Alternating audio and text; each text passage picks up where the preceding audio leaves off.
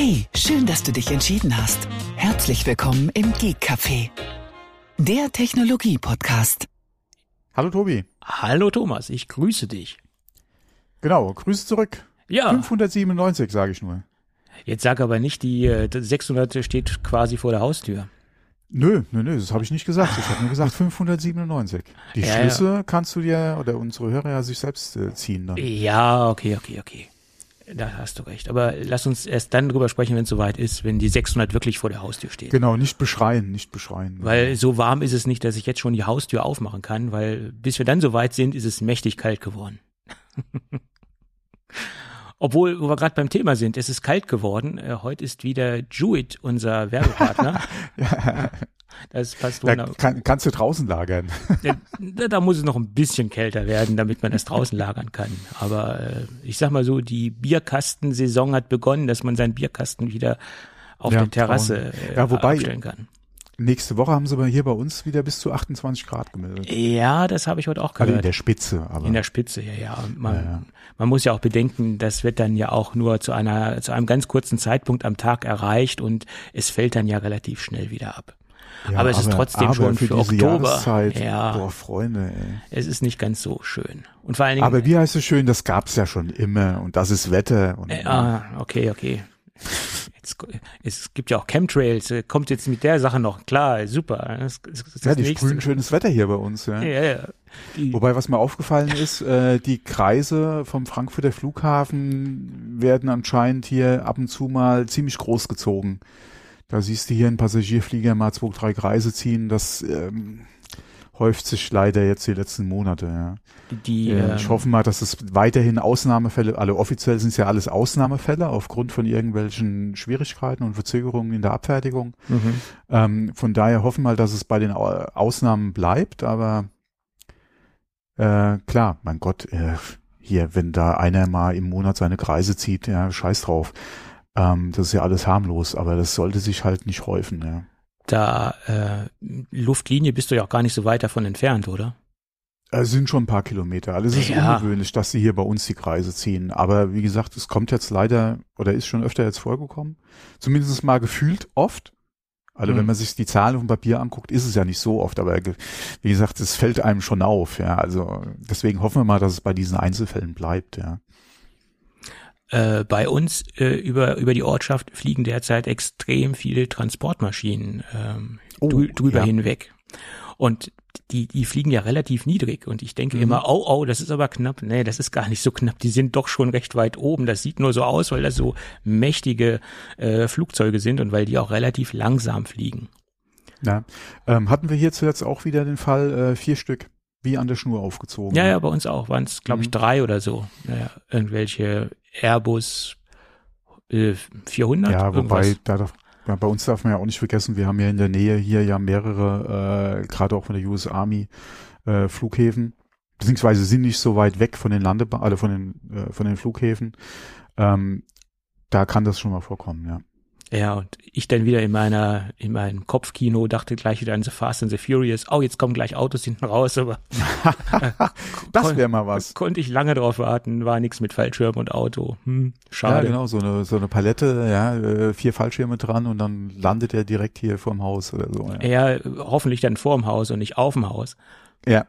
Es könnte dann doch schlecht sein für einen Dachstuhl, so ein, hm, Mhm. so ein Skyline, der macht sich dann nicht so schön auf dem Dach. Ja.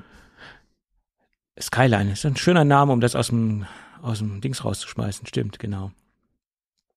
Okay, dann äh, Sponsor Aber haben wir erwähnt, äh, dass wir den Ja, heute drin genau. haben. Da werden wir nachher noch Später etwas mehr. mehr drüber sprechen. Genau, und dann hätte ich jetzt, wo du gerade Skyline gesagt hast, mal eine Frage. Ähm, weil du ja auch selbstständig bist und hier mit deinem, mit deinem äh, kleinen, feinen Betrieb ähm, ja auch in der IT tätig bist. Mhm. Äh, Thema Cyber Security. Wer ist Ja. denn bitte zuständig, dass dich keiner hackt? Ja, das ist man selbst. Weil hattest du das mitgeregt mit Motel One? Nein? Die wurden ja gehackt, da wurde Kundendatenbank geklaut und ähm, äh, das Beste war ja, ähm, dass der Motel One Gründer äh, ja mit die Verantwortung auf die Regierung geschoben hat. Bitte? Äh, leider hat der Staat noch keinen Weg gefunden, seine staatliche Hoheitsaufgabe gerecht zu werden und seine Bürger und Unternehmen vor kriminellen digitalen Angriffen zu schützen. Mhm. Ähm, kann man so sehen. Aber wie du eben auch schon gesagt hast, ja, der, er ist ja erstmal zu selbst, äh, selbst in der Eigenverantwortung hier Ja. drin, die ja von allen auch immer gefordert wird, egal um was es geht. Mehr Eigenverantwortung. ja. Ähm, klar kann man sagen, ja, der, der Staat sollte dann natürlich auch gucken, dass die Infrastruktur ents entsprechend sicher ist. Nur äh, der kann ja nicht für die Technik, die du zur oder für die Sicherheit, die du bei dir halt auch im Unternehmen einsetzt, halt sorgen. Der kann gucken, klar, dass das Netz sicher ist, ja, wobei da das Netz ja auch nicht in staatlicher Hand ist, ja. Ja. Ähm, auch nicht die Knotenpunkte, ja, davon mal abgesehen. Ähm, von daher äh, ist er da ja auch im Rahmen der Möglichkeiten, die er selbst hat, ja eingeschränkt. Und Ja. äh, wie du schon gesagt hast, meiner Meinung nach klar, ganz klar die Verantwortung äh, ist bei dem Betrieb zu suchen, ja. Ja. Und deswegen hat mich diese Aussage da schon ein bisschen amüsiert, ja, die Verantwortung für, für, für mein oder für, für den Hack, der bei mir durchgeführt wurde, mal kurz auf die Regierung abschieben, ja, oder auf den Staat. Ja, ist generell bist du mehr oder weniger für alles, was in, in deinem Betrieb passiert, verantwortlich. Also d- das gibt natürlich Dinge, die die sind ausgeschlossen, klar, aber zum 99 Prozent bist du für alles verantwortlich, was in, in deinem Betrieb äh, passiert. ist genauso, wenn du jetzt irgendwie äh, ein Lager hast und deine Regale nicht sicher sind oder die Gefahr besteht, dass davon oben die Paletten runterfallen können.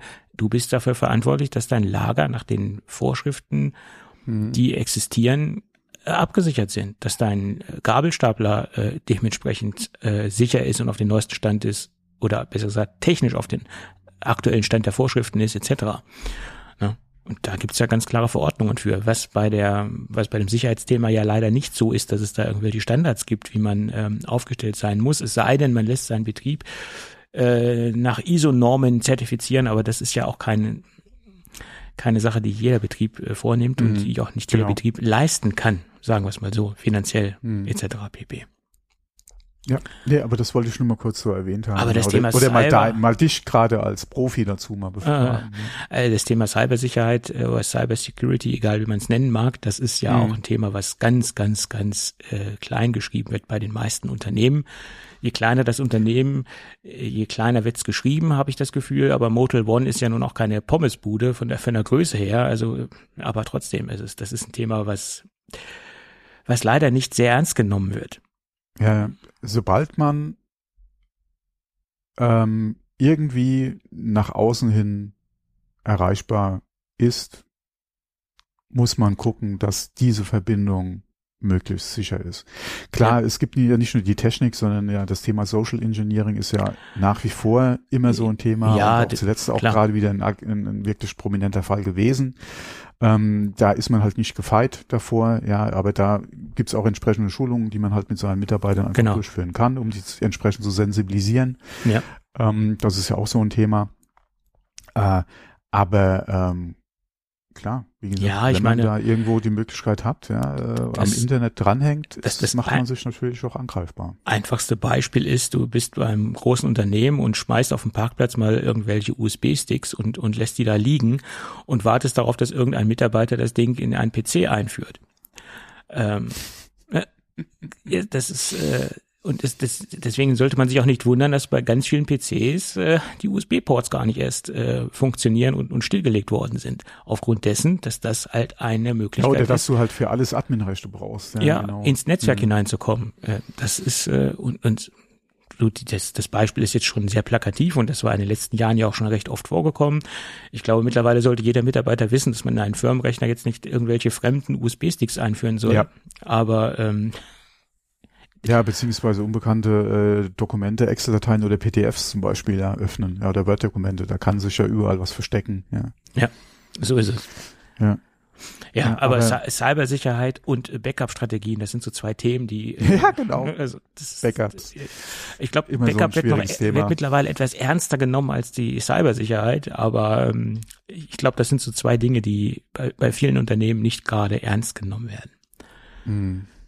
Kann man jetzt nicht so pauschalisieren, aber ich stelle es immer wieder fest. Gut, ja, leider, leider. Gut, nee, aber das nur dazu, mal kurz. Genau. Dann lass uns doch in die heutige Sendung einsteigen. Mhm. Ich glaube, die Sendung wird wieder so ein bisschen Apple-kritisch, sagen wir es mal so. Das schließt nahtlos ja, an die. Das werden wir sehen. Vielleicht bin ich ja auch wieder die andere Stimme. Ja, ja gut, meine, es muss ja immer ein Pro und ein Contra geben, aber es gibt ja auch. Ja, nicht immer, aber. Es gibt ja auch viele Fakten, die einfach im Moment äh, da draußen ähm, passiert sind oder viele Tatsachen, die passiert sind. Äh, da kann man. Ach, alles Fake News. Ja, bei dem, bei dem ersten Thema, da, da gibt es ja auch viele, die sagen, das ist etwas übertrieben, das, das Hitzeproblem und viele sagen, das ist berechtigt, da gibt es ja auch ganz große Diskussionen und viele Berichterstattungen gehen mittlerweile auch relativ weit auseinander. Ähm, ja. In der letzten Sendung haben wir darüber berichtet, dass genau. es Überhitzungsprobleme gibt und da hat äh, zu dem damaligen Zeitpunkt hat sich Apple dazu noch nicht geäußert. Mittlerweile gibt es ein offizielles Statement von Apple. Apple hat in erster Linie die Hitzeprobleme bestätigt. Okay, das ist schon mal in Ordnung, weil wenn Apple das bestätigt, dann ist da wohl auch irgendwo ein Problem, weil die bestätigen nichts, wenn es kein Problem gibt. Ähm, aber Apple hat auch betont, dass es äh, nicht an einem Hardware-Design-Fehler oder Problem liegt, sondern dass es äh, wohl nach ihrer Aussage mit der Software zu tun hat. Ähm, ja, das, vor allem das, haben sie ja auch betont, dass das Hardware-Design der neuen äh, iPhones, gerade auch der Pro-Modelle, ja, äh, wo ja ähm, das 15er äh, betroffen war mit der Hitzeentwicklung, mhm. dass das gerade bei den Titan-Modellen sogar noch besser wäre als bei den genau. Vorgängern. Genau. Mhm. Also die sind da nach meiner Meinung auch so ein bisschen auf die These, sie haben es aber keine Namen genannt, aber das war wohl die These, wo sie darauf eingegangen sind, die Ming Chi Kuo äh, ans Tageslicht mhm. gebracht hat. Er hat ja gesagt, ja, schlechteres äh, Hardware-Design, genau. ähm, mhm. Wärmeabführungselemente etwas äh, verringert, weil das Gerät auch leichter geworden ist und so weiter. Mhm. Und das, das hatten wir auch in der letzten Sendung äh, angesprochen und da gab es dann auch eine Hörerkritik. Ja, warum habt ihr denn das überhaupt angesprochen? Ich habe ja, wir haben es angesprochen, weil es Ming Chi Kuo gesagt hat. Wir haben auch auf die, auf die Quelle referenziert. Ja, genau, weil es die Berichte ja Genau, wir haben nur das angesprochen, was dementsprechend auch Ming Chi Kuo angesprochen hat. Und wir konnten das logischerweise, erstmal habe ich noch gar kein iPhone aus der neuesten Generation. Und zweitens mal würde ich das Gerät nicht auseinandernehmen und mir die, äh, die, die Wärmesituation anschauen. Das kommt noch dazu. Also wir haben nur auf Quellen referenziert oder auf Aussagen referenziert. Und zum damaligen Zeitpunkt klang das auch alles noch sehr schlüssig mit dieser These Reduzierung von Wärmeableitungselementen und so weiter. Und äh, wie gesagt, darauf hat Apple dann nochmal Stellung bezogen, hat gesagt, es ist kein Hardware-Problem, sowohl von vom SoC nicht als auch nicht ähm, von dieser Metallstruktur oder Titanstruktur etc. Dann gab es ein Update ähm, es gab äh, 17.0.3. Ähm, das soll dann wohl alle Bugs softwaretechnisch behoben haben. Und es soll wohl so sein, laut Aussage von Apple, dass Hintergrundprozesse irgendwie nicht runtergefahren werden oder dass es da im Hintergrund irgendwelche Prozesse gibt, die nicht sauber abschließen. Äh, es gab da auch einige Apps, die im Vorfeld schon Updates bekommen haben, unter anderem auch Instagram und äh, Uber waren wohl zwei Apps, die wohl Probleme gemacht haben. Ähm, ja, genau, die, die Aussage war ja, dass äh, einige Programme noch nicht äh, optimiert werden ähm, ja. für das, die neue iOS-Version, beziehungsweise da halt ähm, äh, es zu ja, einem, einem Softwareproblem kommen kann, was halt dann äh, im Hintergrund zu Tasks führt, die ständig laufen und dadurch das Gerät überhitzen würden. Ja. Genau, mhm. also Hintergrundprozesse schließen nicht sauber ab oder genau. bewegen sich nicht dahin, wo sie hingehören, etc. Mhm. Das klingt ja letztendlich auch ganz logisch und ähm, nur kurios oder äh, das erklärt dann auch, dass diese Hitzeprobleme nicht jeden Nutzer erreicht haben, weil es gibt zum Beispiel auch Nutzer, die kein, äh, kein Instagram nutzen, soll es geben, oder die kein Uber nutzen oder die diese ja, Apps gar nicht in, im Einsatz haben. Genau, ja. mhm. äh, und deswegen ist es auch kein flächendeckendes äh, Phänomen gewesen. Wie gesagt, es gab eine ganz große Anzahl an Nutzer, die gar keine Probleme äh, bezüglich der Hitzeprobleme haben. Und dann ist es ja immer noch in diesem Bereich gewesen, dass sich die iPhones quasi gerade erst so eingerichtet haben etc. Das ist ja auch noch so eine so eine, eine Zeit, wo man sagen kann, es muss jetzt nicht unbedingt an, an diesem Software-Bug liegen. Okay, das kam ja alles noch dazu. Ähm, dann hat Apple, wie gesagt, dieses Update rausgeschoben und jetzt gibt es einen ganz neuen Bericht. Ähm, Aber gab es nicht auch eine, eine Empfehlung von Apple, äh, beziehungsweise eine Info, dass man nicht mit einem bestimmten USB-C-Netzteil irgendwie laden sollte, weil das, äh, aber da bin ich mir jetzt nicht mehr ganz sicher. Diese Neuigkeit hat mich nicht erreicht. Es, das gab es Äh, bezüglich ich CarPlay, gab es Informationen mit einem speziellen Kabel.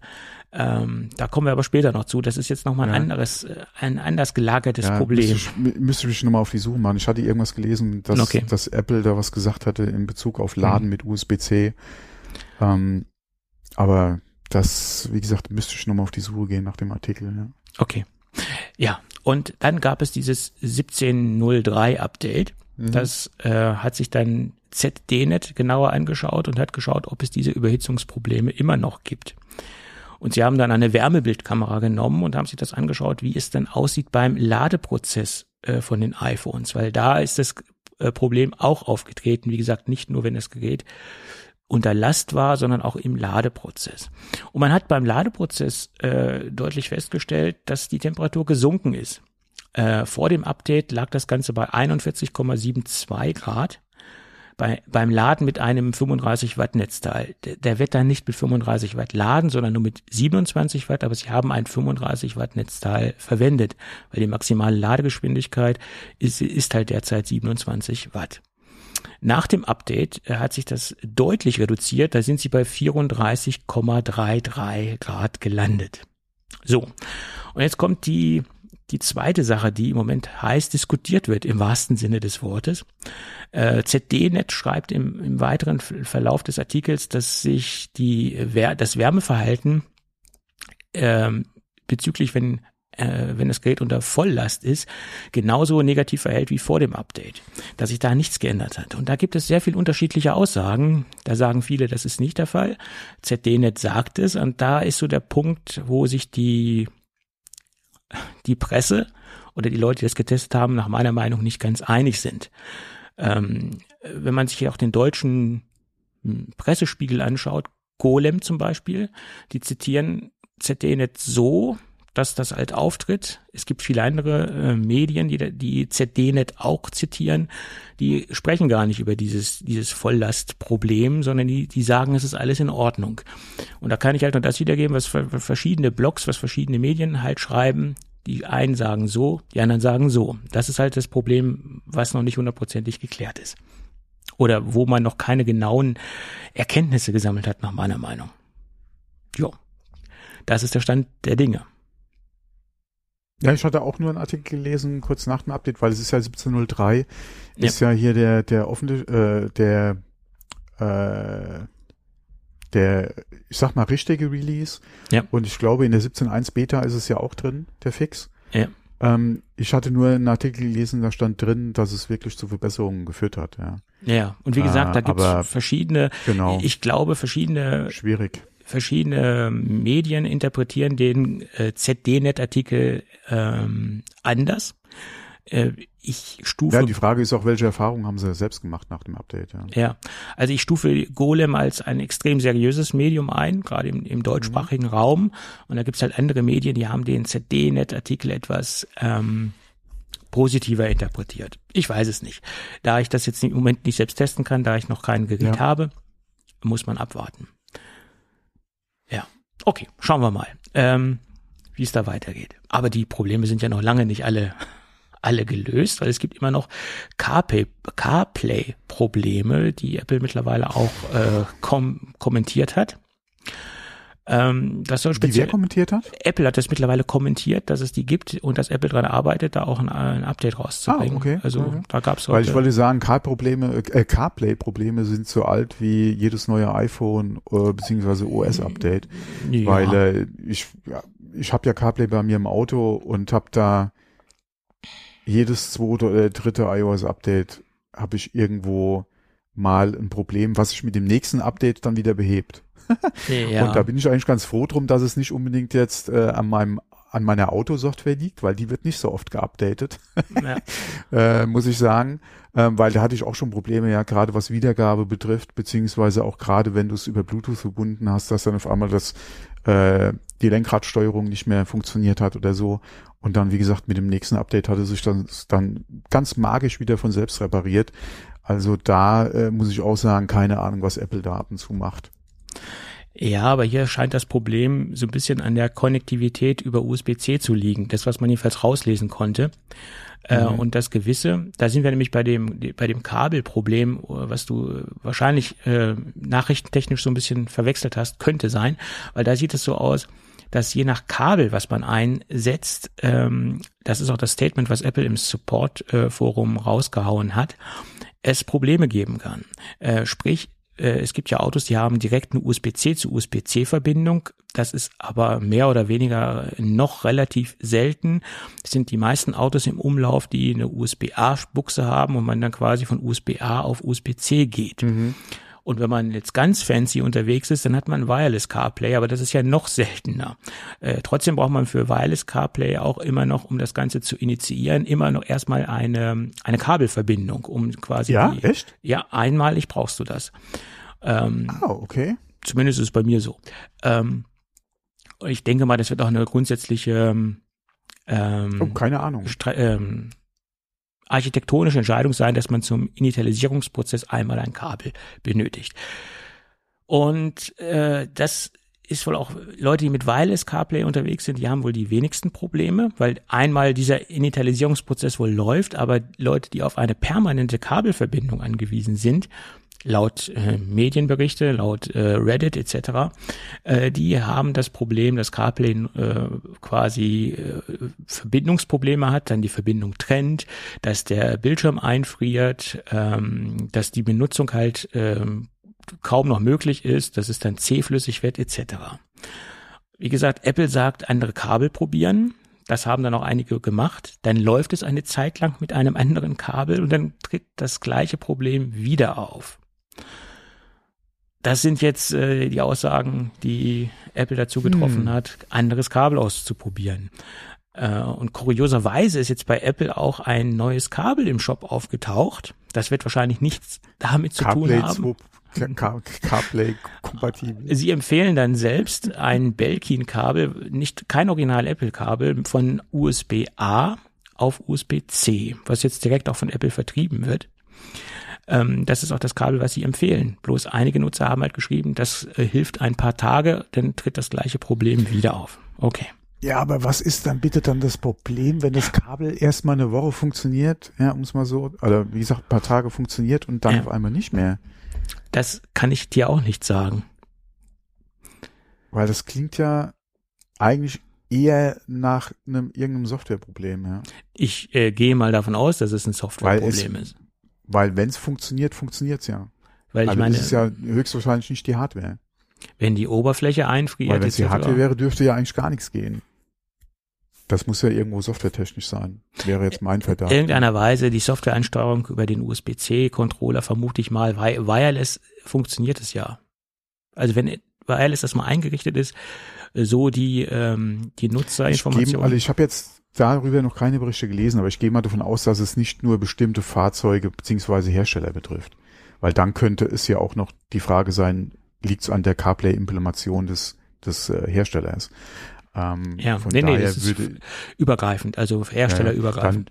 Dann, dann muss es ja irgendwo an iOS liegen. Ja, ich vermute mal, dass in irgendeiner Weise der USB-C-Port falsch angesprochen wird oder dass es da irgendwelche Probleme gibt. Das ja, ist meine. Das, gerade wenn es ein paar Tage funktioniert, äh, könnte es ja sein, dass, wie gesagt, der, der iOS da irgendwo äh, ja, Memory Leak jetzt nicht unbedingt äh, in die Richtung klassisch, mhm. aber dass es da auch irgendwo was ist, ja, wo sich da irgendwelche Daten ansammeln, ja, aus irgendeinem Bug, ja, und dann auf einmal hier, wie gesagt, äh, da es den Overflow gibt und dann die Frage ist ja auch, nützt oder würde oder hilft was, das Gerät ein- und auszuschalten, also das iPhone ein- und auszuschalten? Also äh, nee, schaden kann es sagen wir mal nicht. die Frage, ob es hilft. Ja, aber ob es hilft, so weiß Fall. ich nicht. Äh, generell ist so ein, so ein Reboot gar nicht mal schlecht, äh, aber ob das jetzt die Lösung ist, keine Ahnung, kann ich dir nicht sagen. Mhm. Weil, wie gesagt, ich habe die Erfahrung auch leider schon gemacht, dass bei mir mit der CarPlay-Integration bei mir im Auto es da mit Updates auf iOS-Seite auch mal Probleme geben kann, was halt gerade die, die Steuerungsfunktionen betrifft, wenn ich es halt über das Lenkrad mache, dass das mal bis zu einem nächsten Punkt-Update nicht funktioniert oder aber wie gesagt äh, es über Kabel funktioniert, aber nicht über Bluetooth. Wie gesagt, dass da irgendwo bei einem Update was zerschossen wurde, weil es funktioniert ja dann auf einmal wieder mit einem ja. Update Ja. Und da ich ja das Auto in der Zwischenzeit, äh, in der Zwischenzeit softwaretechnisch nicht geändert habe, mhm. muss es ja wirklich an iOS liegen. Genau. Ja. Beziehungsweise äh, die haben da noch mal eine Anpassung gemacht, um vielleicht dann, wie gesagt, diese Implementation äh, Implement oder diese Version der Software des Autoherstellers dann halt wieder gangbar zu machen. Ähm, von daher, wie gesagt, gehen wir mal oder hoffen wir mal, es liegt wirklich nur an iOS. Ähm, ja. Dann ist halt nur die Frage, wie schnell finden sie halt den Fehler und beheben den. Ja. Das Aber das ist ja das Schöne an Software. Wenn es da irgendwo einen Fehler gibt, der kann ja gefunden und gefixt werden.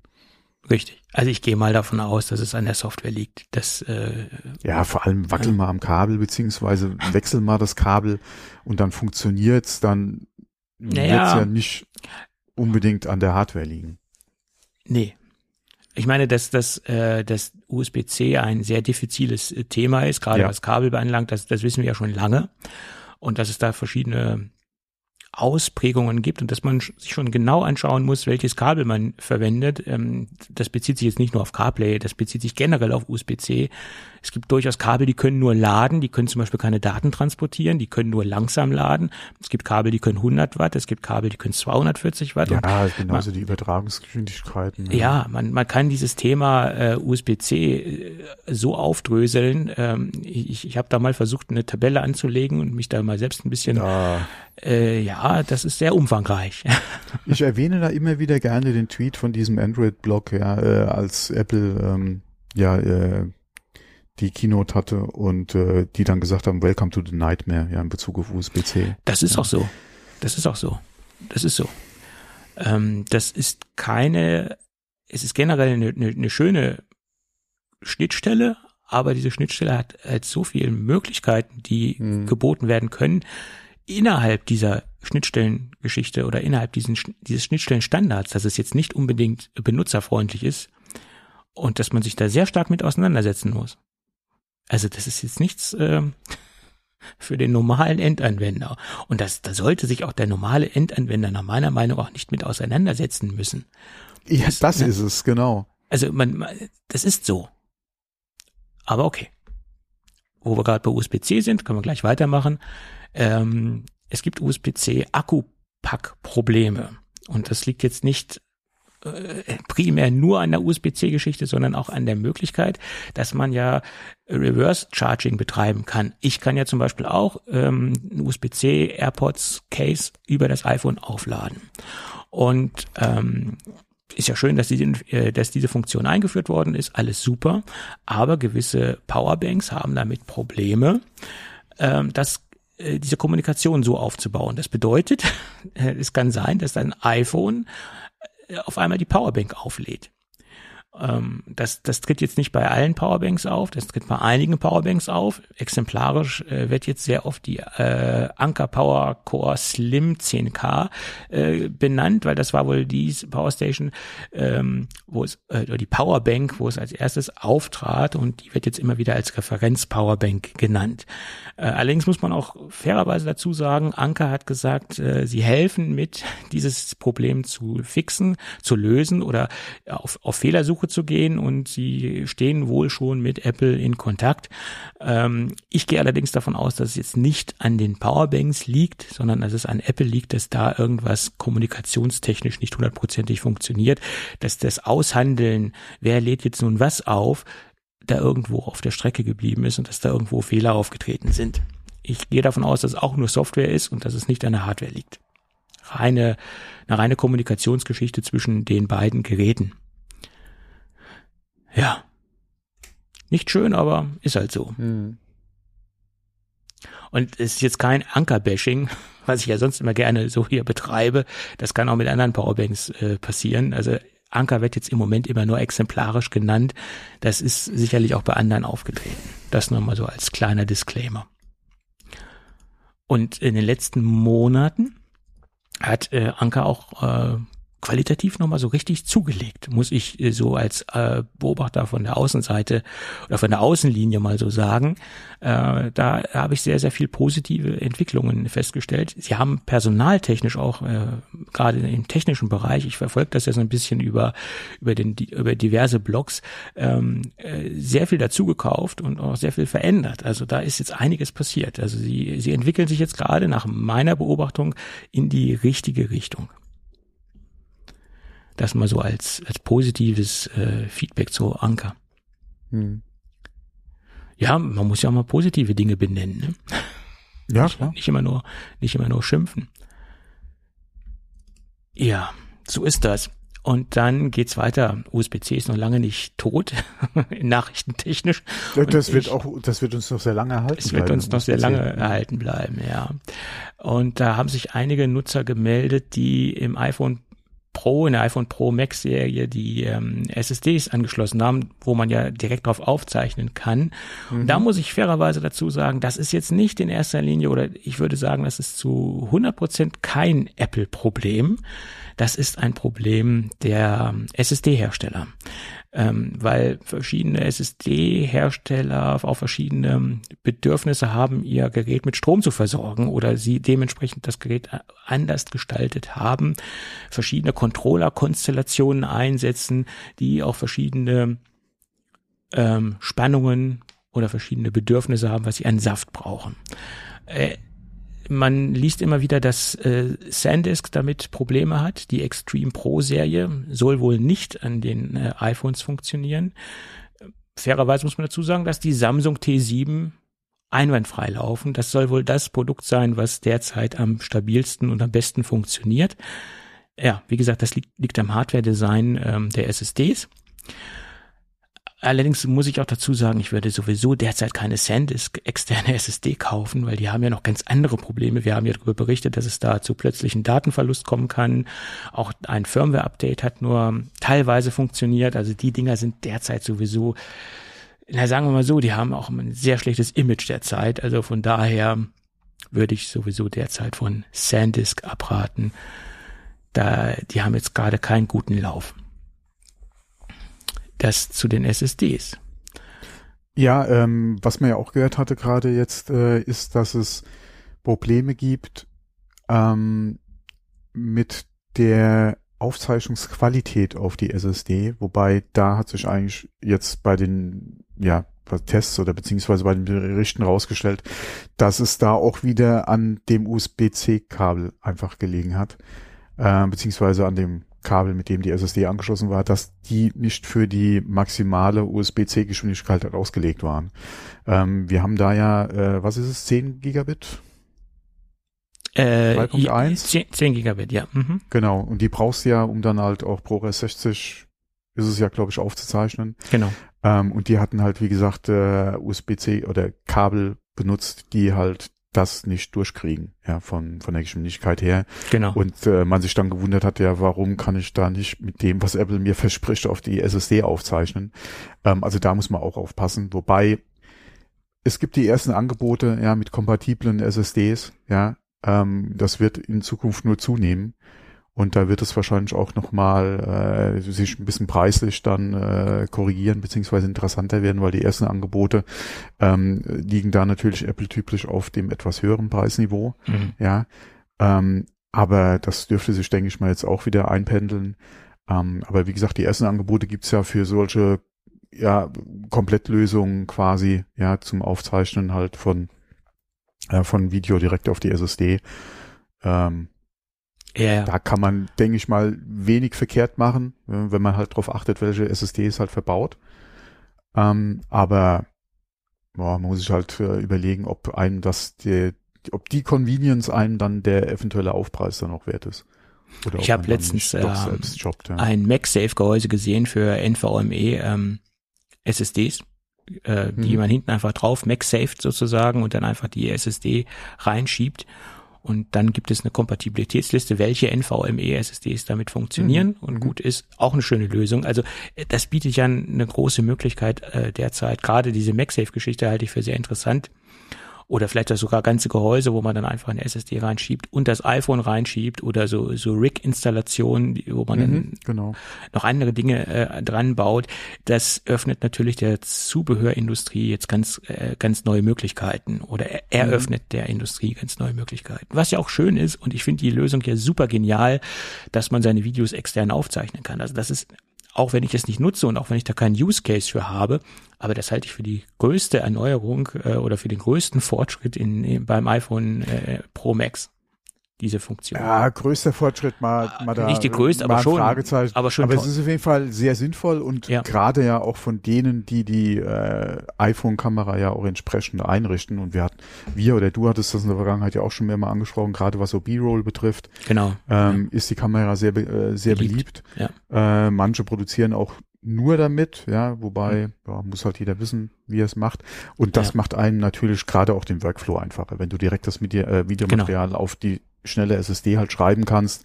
Und ähm, klar, wir haben jetzt gerade in den Pro-Modellen ja auch schnellere USB-Geschwindigkeiten, aber du brauchst ja trotzdem nicht das iPhone dann anschließen, sondern kannst ja direkt, entweder ja. sogar direkt von der Karte arbeiten.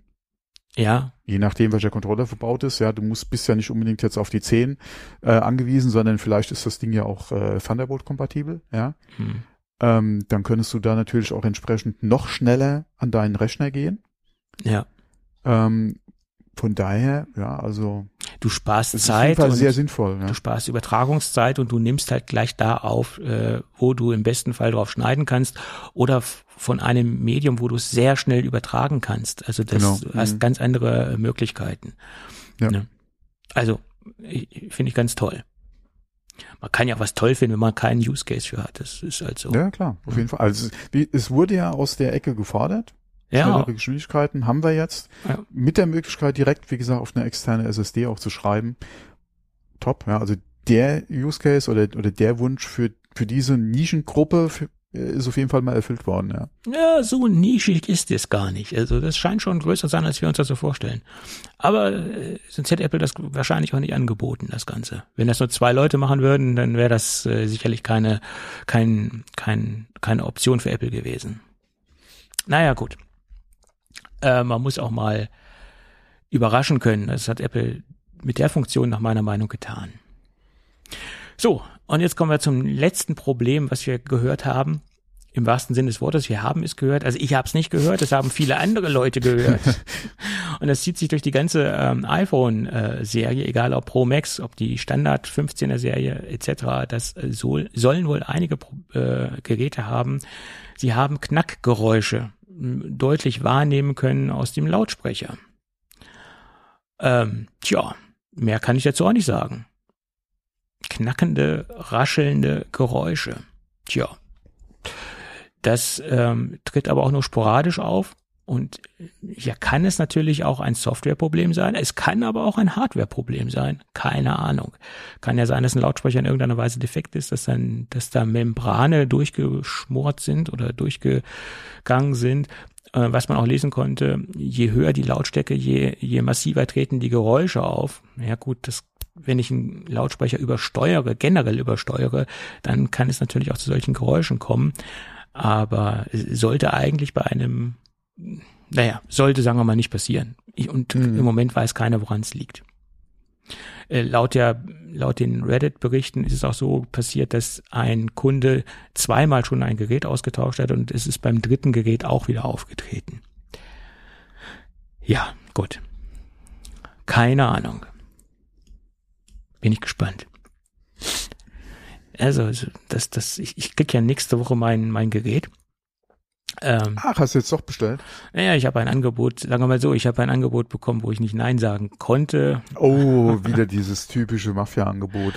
Genau. Und ich habe mich dann für ein 15 ähm, Plus entschieden. In der Standardausstattung. Also 128 Gigabyte. Und ähm, ja, schauen wir mal. Vielleicht hat's ja auch knackende Geräusche, vielleicht wird's ja auch extrem warm, ah, ich weiß es das, nicht. Das, ist, das wird wunderbar das ist das erste Gerät, wo ich seit Jahren mal wieder Apple Care Plus abschließen werde. Und die Berichterstattung, die aktuelle Berichterstattung hat so einen kleinen, trägt so einen kleinen Anteil dazu bei.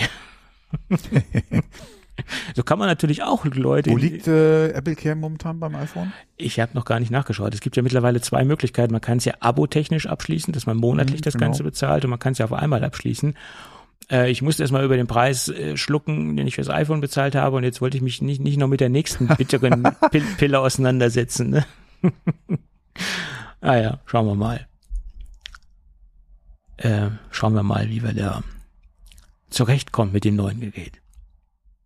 Mittlerweile ist das alte Gerät ja auch preislich so auf den Nullpunkt angekommen, dass man es auch kaum noch äh, veräußern kann. Also kann ich, das kann ich auch getrost in die Schublade legen. Äh, den, den, Ja, okay, das hat jetzt auch schon ein paar Jahre auf dem Buckel. den Zeitpunkt habe ich verpasst. Ja.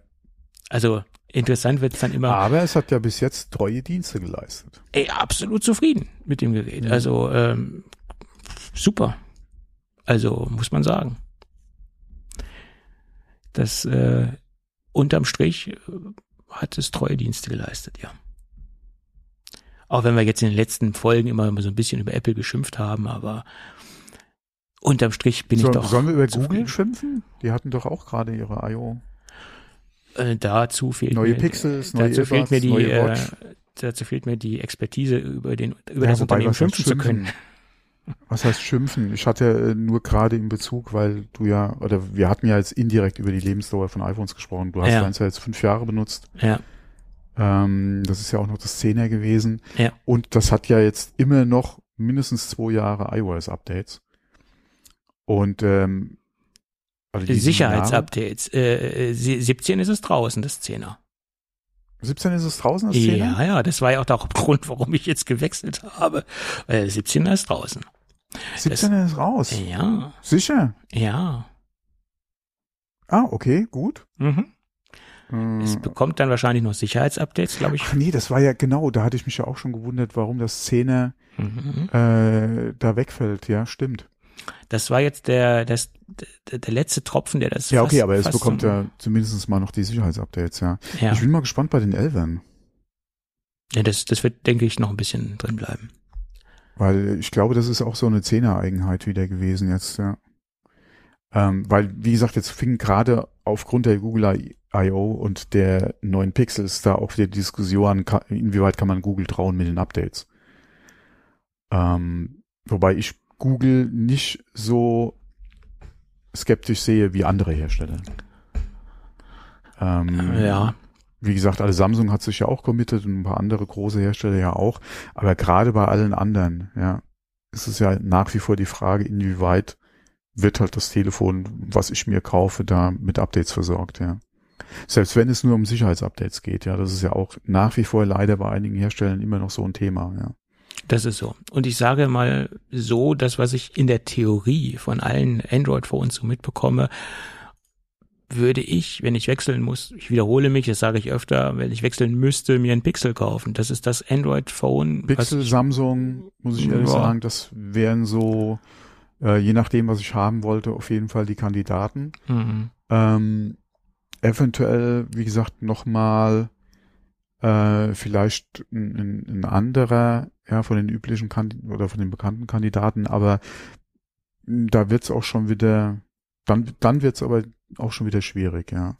Ja. Ähm, aber ich denke mal, wie gesagt, Pixel kannst du eigentlich kaum was verkehrt machen. Ja. Ähm, und Samsung, wie gesagt, die sind so groß, ja, und mittlerweile so lange in dem Geschäft drin und haben auch so, haben auch ein gutes Angebot, was halt jetzt die Vielfalt der Geräte betrifft. Ja, Das ist kriegst Ja auch richtig. in diversen Ja. Preisklassen.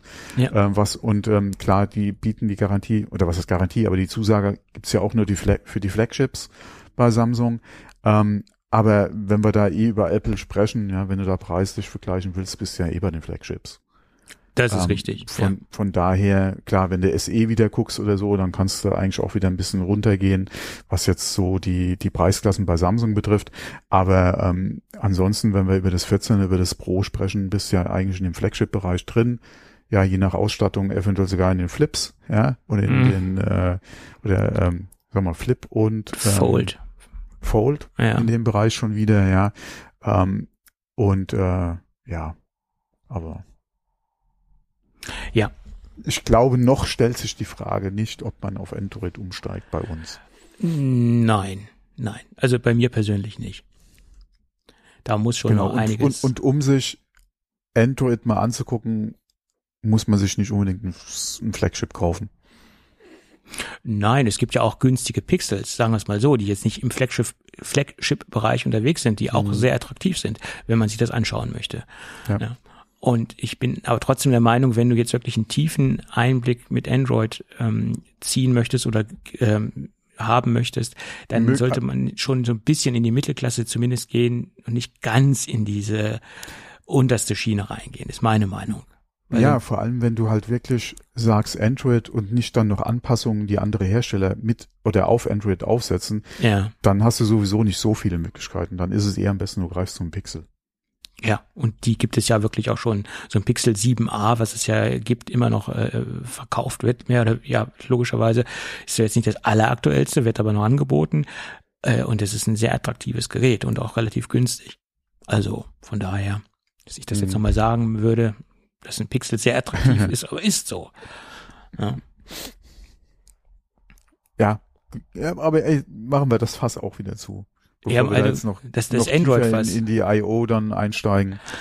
Ja, nein, aber wie gesagt, ähm, man muss ja auch mal den Marktbegleitern oder der Konkurrenz äh, äh, Bonuspunkte zugestehen, in Anführungsstrichen.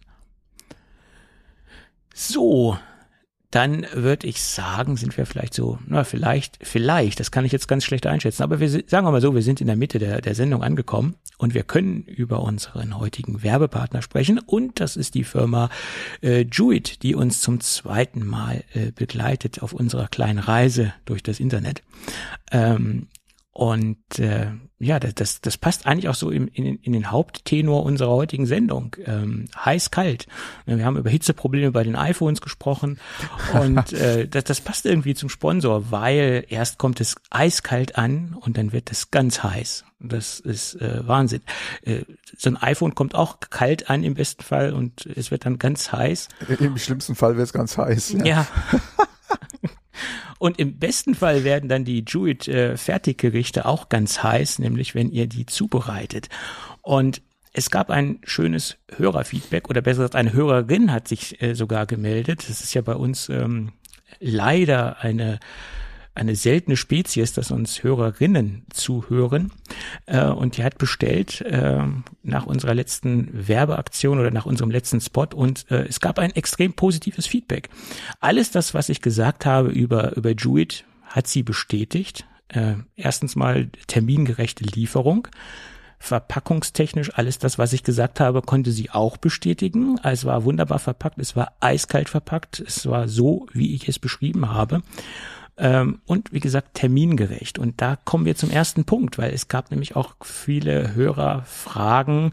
Naja, ich bin dann ja nicht zu Hause unter der Woche, da gehe ich arbeiten und wenn man was tiefgefrorenes bestellt, dann sollte man das natürlich auch zeitnah in den, in den Gefrierschrank bringen oder in den Kühlschrank bringen, je nachdem.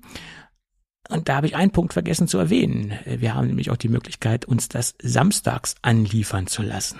Und da ist die Option etwas höher, dass man da zu Hause ist oder man kann es sich da etwas besser einrichten. Und durch diese, auch durch diese Terminierung, die man vornehmen kann, wird es vielleicht auch sicherlich auch einen Wochentag geben, wo man vielleicht zu Hause ist oder wo der Lebenspartner zu Hause ist, etc.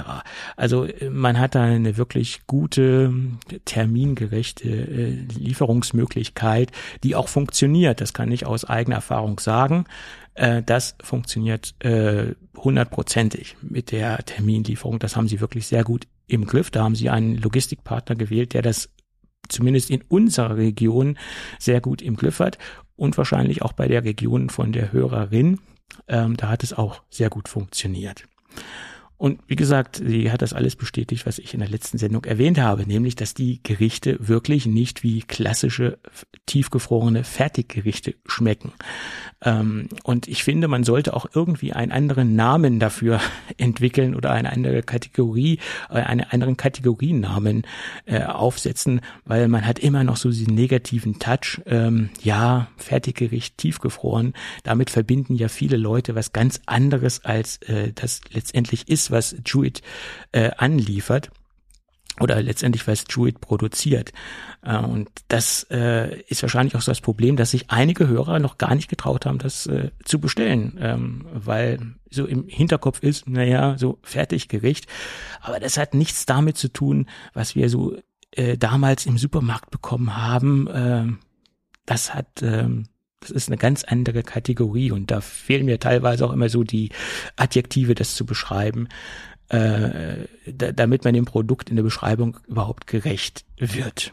Aber ich versuche es trotzdem nochmal heute, nämlich ich möchte darauf hinweisen, dass alle Gerichte äh, von echten Köchen und Köchinnen gekocht werden. Und dass das jetzt nicht durch riesengroße Industriemaschinen äh, läuft, wie es bei anderen Herstellern der Fall ist, sondern dass das individuell äh, gekocht wird, natürlich in einem in einem in, schon in einem größeren Umfeld, einem größeren Standard. Die kochen jetzt nicht im kleinen Töpfchen, sondern das wird schon alles etwas größer dimensioniert sein, äh, wie die die Gerichte Gerichte produzieren, aber es wird handgekocht, das Ganze. Und da sieht man auch, dass es immer so kleine Nuancen an, an Unterschiede gibt. Wenn man jetzt zum Beispiel wie ich, ich habe ja ein Gericht, was ich ähm, immer wieder bestelle, das ist jetzt das Zitronenhähnchen mit, ähm, mit gerösteten Brokkoli und Kartoffelstampf. Da sind die äh, Brokkoli ähm, Röschen manchmal etwas größer, manchmal etwas kleiner, liegt natürlich auch in der Natur der Sache, ist ein Naturprodukt, manchmal etwas intensiver geröstet, manchmal etwas weniger geröstet und da sieht man halt auch, dass es eine eine handgefertigte ähm, Zubereitung ist. Und das äh, ist dann auch authentisch, weil in, in einer maschinellen Industriezubereitung in einem, einem sehr großen Umfeld, da äh, ist das dann alles ähm, vorkonfektionierte Standardware, die da durch irgendwelche großen Industriemaschinen durchläuft. Und da hat man dann kein authentisch handgekochtes Essen das ist jetzt nicht nur der, ein, äh, der große Unterschied, sondern wir haben hier auch keine Zusatzstoffe drin. Hier ist alles äh, natürlich, äh, natürliche Produkte aus der, teilweise aus der Region, Bioprodukte etc., die von Ernährungsexperten entwickelt worden sind. Also die Zusammenstellung. Somit hat man auch ein ausgewogenes, balanciertes äh, Gericht mit den Nährstoffen, die man eigentlich zu sich nehmen sollte. Also es ist optimal ausgelastet, nicht nur Fleisch oder nicht nur Gemüse. Man hat von allen etwa, von allen etwas dabei, was zu einer ähm, nahrhaften Mahlzeit gehört. Ähm, nach dem Kochen werden die ähm, Produkte sofort schockgefrostet bei minus 24 Grad. Das hat den großen Vorteil, dass die Vitamine und der Geschmack ähm, erhalten bleibt und dass sich auch keine Eiskristalle bilden. Weil man kennt es, wenn man das Produkt oder wenn man Produkte jetzt mal selbst einfriert, dann hat das ja einen langsamen äh, äh, Frierprozess oder es äh, gefriert sehr langsam, wenn man es in die in die Gefriertruhe schmeißt oder in den, in den Gefrierschrank reinschmeißt und dann wird es so sind meine Erfahrungen ist es dann so ein großer Klumpen, der sich da zusammenfriert. Und das, das, das wird der Kunde dann auch äh, sofort merken, wenn er jetzt ein Druid-Produkt aufmacht. Alle Produkte sind quasi ähm, einzeln gefroren, mehr oder weniger, und es ist nicht alles zu einem Klumpen zusammengefroren. Man hat dann schön die Einzelteile äh, in dem in der Druid-Verpackung. Und das passiert halt, wenn man es äh, schockgefriert. Und das hat halt, wie gesagt, den Vorteil, dass Vitamine und der Geschmack äh, erhalten bleibt. Ähm, ja, über den Geschmack habe ich jetzt ja schon so viel gesagt und ähm, sicherlich ähm, fallen wir in den nächsten Sparspots noch, noch mehr Adjektive ein, um zu beschreiben, dass es wirklich sehr, sehr gut schmeckt und nicht wie ein Fertiggericht, sondern wie selbst gekocht.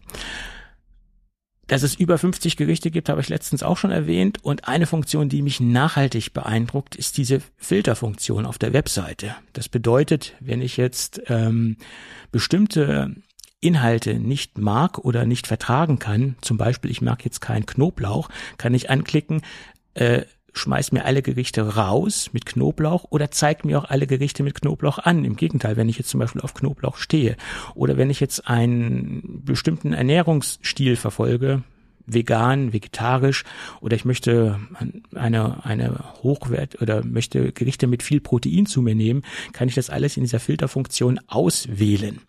Äh, genauso kann ich sagen, zeig mir die beliebtesten Gerichte an. Das sind dann die Gerichte, die wohl am meisten bestellt werden. Das kann ich auch anklicken. Also diese Filterfunktion oder generell auch diese ganze Bestellabwicklung ist sehr, sehr, sehr einfach und sehr, sehr gut ähm, ab, ähm, ja, zugänglich, sage ich jetzt mal. Also diese Filterfunktion ist wirklich grandios. Ähm, ja, tja, das ist sozusagen meine, meine äh, immer noch positive Erfahrung mit Druid. Und wenn ich jetzt mal überlege, ähm, warum ich das so häufig einsetze, ist ein Hauptgrund, dass man ja auch, wenn man jetzt ein ein komplettes Gericht kochen möchte, man muss diese ganzen Zutaten da haben. Und manchmal, wenn man jetzt äh, auf ein spezielles Gericht oder wenn man ein spezielles Gericht nachkochen möchte, wo man jetzt irgendwo im Rezept was gelesen hat, dann ist da jetzt so eine exotische Zutat drin, die man auch nur für dieses Gericht wahrscheinlich benötigt. Und wenn man in einer ländlichen Region wohnt, kann es sein, dass dieser Supermarkt gerade diese spezielle Zutat jetzt nicht da hat dann fällt das Gericht eventuell ins Wasser oder man muss ähm, improvisieren. Und wenn man improvisiert, kann sein, dass der ganze, dass dieser ganze Charakter von einem Gericht auch ähm, dahin geht. Somit hat man ein komplettes Gericht, ohne dass man verschiedene Zutaten einkaufen muss. Eventuell, dass sogar die Zutaten, die man dann nicht verwendet, weil man sie nur in gewissen Größen bekommt, dass die vielleicht schlecht werden. Darüber muss man sich keine Gedanken machen. Man hat ein komplettes Gericht, man hat die Zutaten alle im Gericht und man hat nichts über, weil man halt ähm, das komplett verzehrt im besten Fall. Ja, das sind so die Vorteile, die ich darin sehe und ein große, eine große Zeitersparnis, weil man schmeißt es in den Ofen oder in die Mikrowelle und hat danach sofort ein Gericht. Äh, und wenn man es aus der Pappschachtel essen möchte, hat man danach noch nicht einmal einen verschmutzten Teller, im besten Fall oder im optimalsten Fall eine Gabel oder ein Messer oder ein Löffel, je nach Gericht. Ähm, anzumerken ist noch, dass es keine Abo-Situationen gibt, wie bei vielen marktbegleitenden Herstellern, die im Kochboxenbereich unterwegs sind. Da hat man ja dann ein, ein Abo am Hals, was man dann zwar nach einer gewissen Zeit äh, kündigen kann, aber daran muss man ja auch erstmal denken. Man hat ja diesen Prozess der Kündigung etc., auch wenn es relativ vereinfacht ist. Bei Jewett bestellt man nach Bedarf und man hat keinerlei Abo-Geschichten dran. Man bestellt die Kochboxengröße nach Bedarf und ähm, bekommt dann dementsprechend seine äh, 6 bis 20 äh, Gerichte geliefert. Je mehr man natürlich bestellt, je günstiger wird das Ganze natürlich auch. Ähm, ganz klar. Und wenn man dann unseren Hörervorteil benutzt, nämlich den äh, Rabattcode GEEK10, G-E-E-K 10, bekommt man auf seine erste Bestellung 10% Rabatt. So. Und wie in der ersten Folge habe ich auch schon darüber berichtet, was ist denn mein aktuelles Lieblingsgericht? In der letzten Folge oder der letzten, im letzten Spot waren es, war es das Zitronenhähnchen. Und jetzt gehen wir mal in den nordischen Bereich und äh, ich habe da für mich entdeckt Schöttbullar mit Preiselbeersoße. Ich habe extra recherchiert, ob es nicht Köttbullar ausgesprochen wird. Nein, es wird Schöttbullar ausgesprochen. Das ist die richtige Aussprache. Habe mir das extra nochmal vorlesen lassen. Und das ist ähm, auch ein Gericht, wenn man das jetzt authentisch kochen möchte, ist es sehr zeitaufwendig, gerade mit dieser Preiselbeersoße etc. Ikea. Ja, Ikea. Also ich muss sagen, den, den direkten Vergleich hatte ich die Ikea-Dinger sind nicht schlecht, aber das ist nochmal eine ganze Qualitätsstufe. Ja, ja, hoffe ich doch, ja. Also die Schöttbuller werden mit einer Preiselbeersoße und mit einem bunten hm. Kartoffelstampf äh, geliefert. Lecker, lecker. Hatte ich auch schon lange nicht mehr. Und der bunte Kartoffelstampf be in, äh, bedeutet, dass da auch noch Möhrchen und Erbsen drinne sind. Und das ist, wie ich ja schon sagte, Kartoffelstampf, das haben die echt drauf von Jewett. Das ist eine Kartoffelstampfliga, äh, die, die nach meiner Meinung äh, unerreichbar ist. Und die Kombination mit dieser Soße und dann den, den kleinen ähm, Fleischbällchen, äh, ist wirklich echt gigantisch. Und ähm, ich sage das jetzt mal ganz polemisch, es ist auch ein schönes Seniorengericht, alles sehr leicht kaubar, also äh, passt der hervorragend. Also das kann man auch der Großmutter servieren. Äh, es ist doch ähm, für die Dritten sehr gut geeignet. Obwohl, wo wir gerade bei Großmutter sind, das ist auch ein Gericht, was sehr, sehr modern interpretiert ist, aber was auch, äh, ähm, auch die ältere Generation durchaus ähm, ansprechen kann. Äh, sie interpretieren immer wieder neue ähm, Standardgerichte in, in einer neuen, zeitgemäßen äh, Kochsprache, sage ich jetzt mal. Das habe ich auch festgestellt, indem ich das neueste Produkt äh, probiert habe, nämlich ein Sauerkrautgericht. Und ich bin absolut kein Sauerkraut-Fan, weil äh, ich denke dann immer an das Gericht, wie es meine Oma zubereitet hat. Das war dann wirklich im wahrsten Sinne des Wortes extrem sauer, hatte dann noch Wacholderbeeren als ähm, als Gewürz mit drin und das da da habe ich echt eine, eine Phobie vor vor vor Sauerkraut, aber ich habe es gewagt, diese dieses neue Sauerkrautgericht von Jewett zu probieren und das ist wirklich eine sehr moderne Interpretation von, von Sauerkraut. Man hat so traditionelle Geschmacksanleihen äh, schon noch drin, aber man hat es modern interpretiert, nicht so sauer. Man hat quasi noch das, diese, diese saure Linie, die sich äh, durch das Ganze durchzieht, aber, aber sehr modern interpretiert. Also hat mir auch sehr, sehr gut geschmeckt. Ähm, also es kommen auch zu diesen 50 Gerichten immer wieder neue Gerichte dazu. Äh, und es ist wirklich äh, immer wieder interessant, was die sich da einfallen lassen in ihrer Gerichtkonzeption. Jo. Somit würde ich sagen, machen wir den Werbespot für heute zu und wir beide bedanken uns recht herzlich für die freundliche und entspannte Unterstützung bei der Firma Jewett. Hm? Jo. Jetzt hast du Hunger, ne? Etwas. Okay. Ja, so soll es auch so sein. Viel gegessen heute. Das ja. ist ja auch äh, der Sinn dahinter, warum wir über Jewett sprechen. Ja, wir hätten müssen so ein Live-Tasting machen während, während der Aufnahme. Ja, das, das, ähm, das hätte man machen können, das stimmt.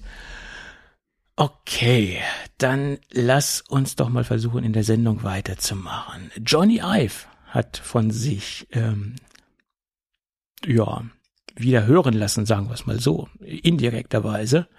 Passt auch äh, äh, irgendwie zu unserem Thema von, von Julie. Da geht's auch in, im weitesten Sinne um Nahrungszubereitung oder wie sagt man so schöne, schön heutzutage Meal Prepping. Ähm, der hat nämlich in ein Unternehmen investiert, was einen tragbaren äh, Smoothie Maker, auch so ein, so ein neues Produkt unserer Zeit, also einen tragbaren Mixer, sage ich jetzt mal, äh, der über USB-C aufgeladen wird. Äh, ich habe mir mal die, die Firma angeschaut, das ist die Firma Cruise.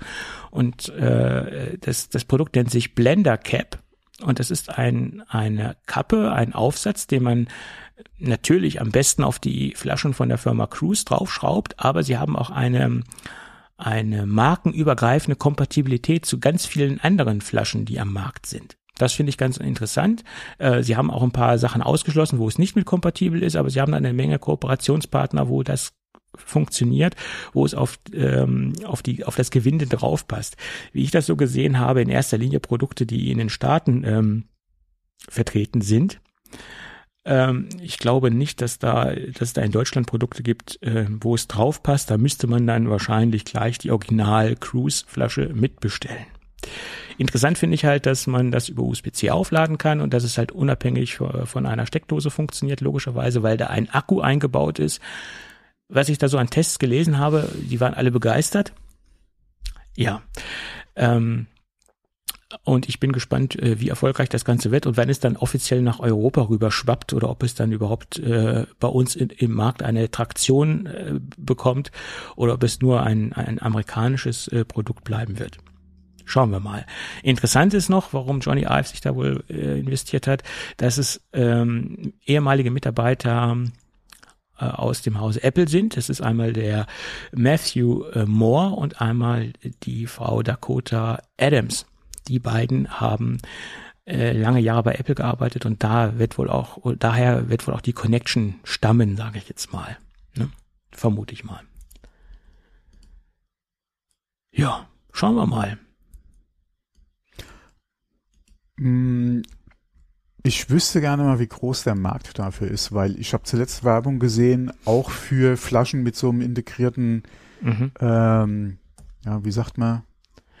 Mixer, ja, Smoothie Maker. Mixer, genau, mit so einem integrierten Mixer, halt auch batteriebetrieben, äh, die dann halt frisch das zubereiten und habe mir noch gedacht, hm, erstens mal wahrscheinlich nicht so günstig ja, vor allem, wenn du das halt dann im Shop oder so mitnehmen willst, mhm. äh, Pfand etc., ja, zurückbringen, wer spült, ja, beziehungsweise wie funktioniert das alles. Ähm, da finde ich die Lösung jetzt eigentlich nicht schlecht, aber ja, die Frage ist, muss ich mir das wirklich halt live unterwegs oder, oder frisch unterwegs halt? Ja, ähm, also diese. Also, also, wobei, es ist halt schon nett, weil wenn du dir so frisch, ja, gerade wenn du halt Obst oder äh, ähm, äh, halt so ein Smoothie halt frisch machen kannst, ist halt schon nice, aber nutze ich das wirklich so oft? Ja, und vor allen Dingen nutze ich, es, nutze ich es da, wo ich keine Steckdose zur Verfügung habe. Bin ich dann oben drauf angewiesen, das äh, über einen Akku äh, betreiben zu müssen. Weil wenn ich jetzt auf der Arbeit mache, da sollte ich im besten Fall irgendwo eine Steckdose haben, sonst hätte ich, habe ich ja, andere Probleme, wenn ich das nicht habe. Das ja, in, ja, interessant ist es halt, äh, es ist halt die Frage, wie groß ist die Flasche, wie schwer ist das alles, wenn ich unterwegs bin, wie gesagt, äh, oder auch gerade wenn ich vielleicht im, im Startstudio bin, ja. ähm, dass ich mir da halt schnell nochmal so einen Trink machen kann, gerade wenn ich dann halt, wie gesagt, die frischen Zutaten habe, beziehungsweise halt das alles in der Flasche schon mixbereit habe, äh, vielleicht noch mal kurz im, im Sportstudio mein Proteinpulver mit reinhaue, ja, und dann das Ding frisch aufmixe, ist natürlich schon nice. Ähm, ja. Aber wenn ich den Preis auch gerade sehe, 120 Dollar, ne? 129, ja, wobei ja. ich nicht weiß, ist es nur die Cap oder ist das inklusive Flasche? Ich glaube nur die Cap. Ah, warte mal hier, what's included? Gucken wir doch gerade mal. Ja äh, Vakuum Insulated White Mouth. Ah, doch, da ist eine Flasche bei. Okay, okay. Äh, Funnel, Blade Cap, Charging Cable, okay. Das ähm, klingt schon mal nicht schlecht, vor allem das ist ja eine ISO-Kanne oder ja. Flasche. Ja, ja, es ist. Ähm, von daher, wenn man es nutzt, ja. Wenn man Anwendungsfälle dafür hat, auf jeden ich Fall. Ich wäre halt ein Freund von der Glasflasche. Dann sehe ich auch, ja. was ich da mache. Ja, das wäre, das wäre jetzt wieder was für mich. Ähm, ja. Äh, aber ansonsten, klar, wie gesagt, wenn ich den, wenn ich es wirklich nutze, ja, aber ansonsten ist der Preis natürlich auch schon wieder, gerade weil, okay, ich habe jetzt im Haushalt äh, zwei, ja, die ich nutzen könnte, die jetzt nicht an die Flasche gehen, sondern müsste ich halt nochmal umschütten. Ja. Ähm, aber ich habe da auf jeden Fall Möglichkeiten und könnte auch größere Mengen äh, machen mit dem einen, ja, aber wie gesagt, halt zu Hause. Das ist halt, wenn du sagst, ja. du willst unterwegs äh, sowas haben, ist natürlich schon nice, ja. Ja, die Idee ist nicht schlecht, keine Frage. Ne? Ähm, sicherlich müsste man dann auch schauen, wie die Qualität ist und auch wie die, die Power ist, die man damit erzeugt. Genau, das ist halt die Frage. Krieg es ja. halt wirklich so smooth, wie ich es dann gerne hätte. Ja. Genau. Und weil, wenn ich jetzt richtig an Strom anschließe, kann ich dann natürlich ganz andere, ähm, ganz andere Energien erzeugen als über so einen Akku im Normalfall. Äh, das muss man halt sehen. Da müsste man dann mal einen Praxistest durchlaufen lassen. Ja. Oh, die Clear Bottle kostet 22, sehe ich gerade. Und ähm, wenn ich das über einen normalen Mixer zu Hause mache, da kann ich auch gefrorene Früchte reinkippen, äh, ohne Probleme, was ich mit so einem Gerät eventuell nicht äh, realisieren kann. Da muss man dann schauen, wo die Grenzen sind von so einem Gerät. Mhm. Aber okay, das ist äh, ich gehe mal davon aus, das sind zwei Apple-Mitarbeiter, die haben auch einen gewissen Anspruch an ihr Produkt. Äh, das wird schon ordentlich funktionieren. Das ist jetzt nur meine, äh, Hoffen wir mal, ja. meine, meine Voraussage. Und wenn Johnny äh, da investiert, Johnny Ive investiert, dann wird es schon was taugen. Hoffe ich mal. Ja. Der hat ja damals in diese Saftfresse nicht investiert, ne? Das war ja Casey Neistat, der da investiert hat. Auch so eine ganz dumme Idee eigentlich, aber okay. Ja, vor allem Saft aus dem Beutel pressen. Ja, ich meine, das kann ich auch so. Also ich, da gab es ja eine Menge Scherzvideos, wie sie dann gezeigt haben, dass man das gar nicht braucht. Ja, genau. Einen, Schraub, einen Schraubstock genommen oder sonst was. Ja, es, ja. Es war ziemlich albern, aber okay. Das war äh, Overengineering at its best. Ey. Designtechnisch war das ein Meisterwerk, ne? Aber mehr auch nicht. Gut, nee. Aber okay. Ja. Casey Neistat ja. äh, hat schon vieles gemacht und nicht alles war toll, was er gemacht hat, aber das war, na, da hat er sich ein bisschen verkalkuliert wahrscheinlich mit seinen Investments. So, dann kommen wir zum Apple Pencil der dritten Generation. Da haben wir auch lange nichts drüber gehört, das, obwohl das Ding mittlerweile fünf Jahre am Markt ist. Und da dachte ich auch, Kinder, wie die Zeit schon geht. Fünf? Ja, fünf ja, Jahre. Genau, und ja. der, der, zweiten Generation muss man sich überlegen. Da gab es ja noch den Pencil 1, den es ja immer noch gibt. Ähm, da gab es eine Aussage von Majin Bu, äh, tolle Namen. Äh, allerdings muss man dazu sagen, dass sein Track Record, was Aussagen betrifft, zu neuen Produkten nicht ein bisschen durchwachsen ist. Ne? Also das muss man fairerweise sagen. Nicht ganz so schlecht wie Digitimes, aber auch nicht so toll wie Mark Gurman oder Ming Chi Ku. Also ja, so ein bisschen durchwachsenen Track Record hat er diesbezüglich. Aber er sagt, der Apple der dritten Generation soll magnetische und austauschbare Spitzen bekommen, die man dann für verschiedene Zeichenstile verwenden kann. Zum Beispiel malen, skizzieren, äh, was weiß ich. Da gibt's ja verschiedene Möglichkeiten, verschiedene künstlerische Ausprägungen, die man da hat und auch Bedürfnisse, die man hat, ganz klar. Ähm, sicherlich interessant und ich glaube, Magnet wäre auch wohl der Weg, den Apple da gehen wird, aber ob sich Apple da so ver, verzetteln will in filigranen Zubehörprodukten etc., ist jetzt eine ganz andere Sache. Es gibt ja Marktbegleiter, die das anbieten äh, im Zubehörbereich, aber das hat auch keine richtige Traktion bekommen. Sicherlich hat Apple dann natürlich andere Möglichkeiten, das zu konnektieren, das mit dem Betriebssystem zu verheiraten und das äh, abzubilden, diese Funktion, als es andere, also als Third-Party-Anbieter haben. Aber ob das jetzt wirklich kommt, ähm, weiß ich nicht. Da bin ich jetzt ein bisschen aufgeschmissen. Aber okay. Vielleicht hat er auch nur ins Blaue geschossen. Weil so eine Funktion liegt ja nahe, das irgendwie zu implementieren. Finde ich. Ja. Ja. Hm. Ja. Ich habe bis heute noch keinen Pencil. also kein, kein, kein, Gerät, was ein Pencil unterstützt. Äh, das habe ich, aber ich habe noch kein Pencil. Ich habe auch kein Original Apple Magic Keyboard, weil mir das einfach zu teuer ist. Also es ist unverschämt. Ja, das darf man auch keinen erzählen, aber ist so.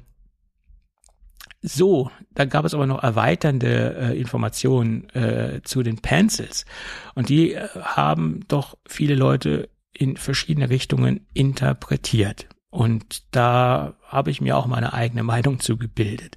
In iOS 17.1, in der Beta-Version von iOS 17.1 gibt es bezüglich der Pencil-Konnektivität, bezüglich ähm, wie man ihn auflädt, eine wichtige Information. Da steht nämlich drinne, connect to USB-C to recharge soon. Also steck das Ding bald mal rein, dass du das dann mal auflädst. Ähm, und ganz wichtig ist hier USB-C. Jetzt haben es einige so interpretiert, dass der Apple Pencil 3 mit USB-C auf den Markt kommen soll.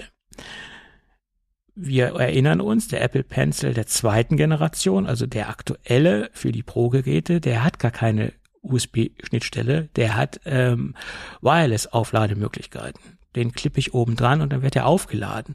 Aus welchem Grund sollten Sie diesbezüglich wieder einen Schritt zurück machen, sollten ihm wieder eine Schnittstelle verpassen und äh, sollten von dieser Wireless-Geschichte mehr oder weniger zurückgehen oder eventuell ähm, eventuell äh, beide Möglichkeiten gewähren. Wäre ja sinnlos.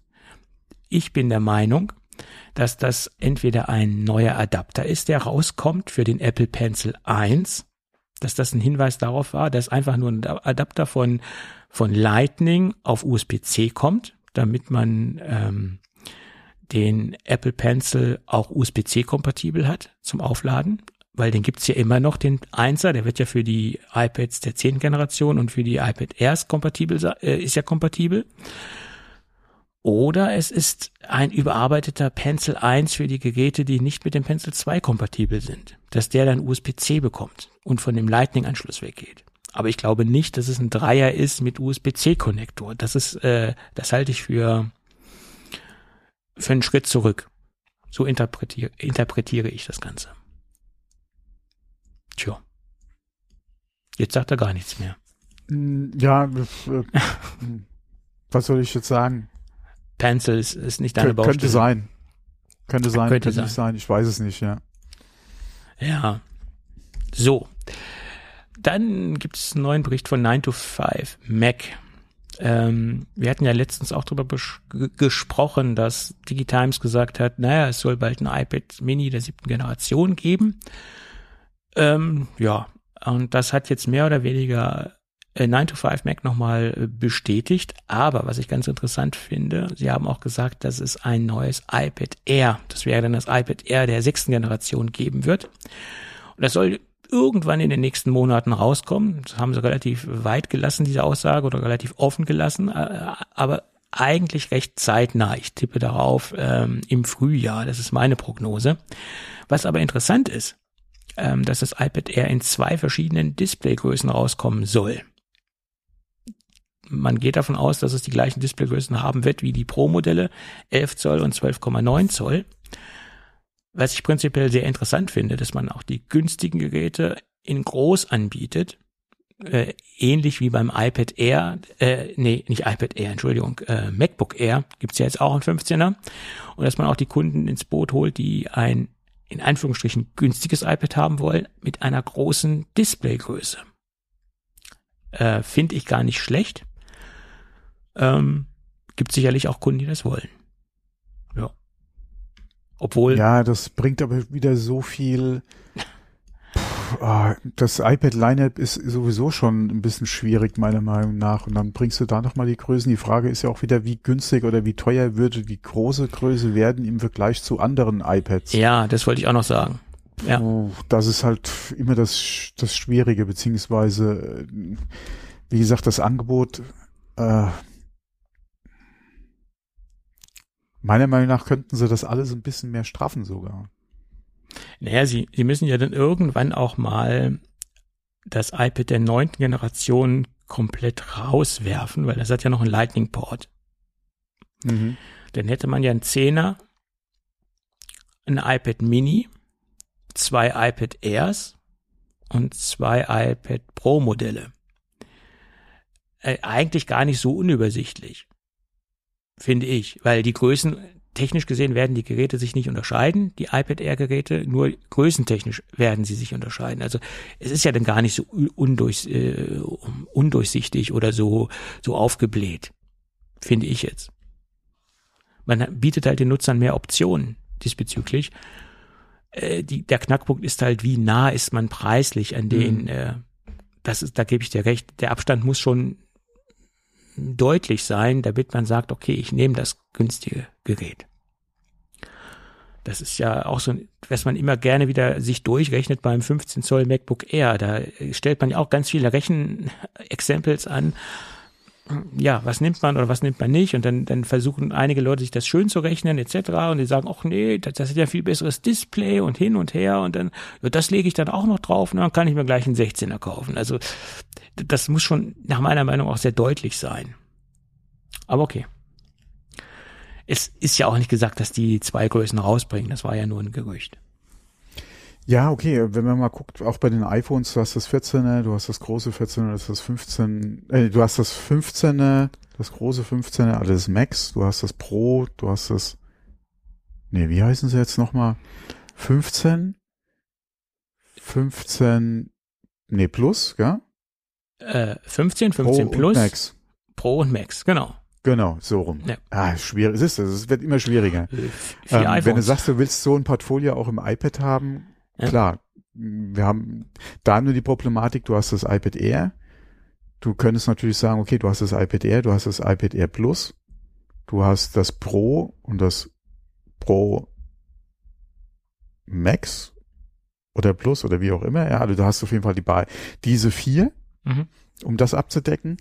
Ähm, die Frage ist halt nur, brauchst du dann wirklich nochmal ein iPad, was auch die Größe hat, kein Air ist, aber hoffentlich dann günstiger.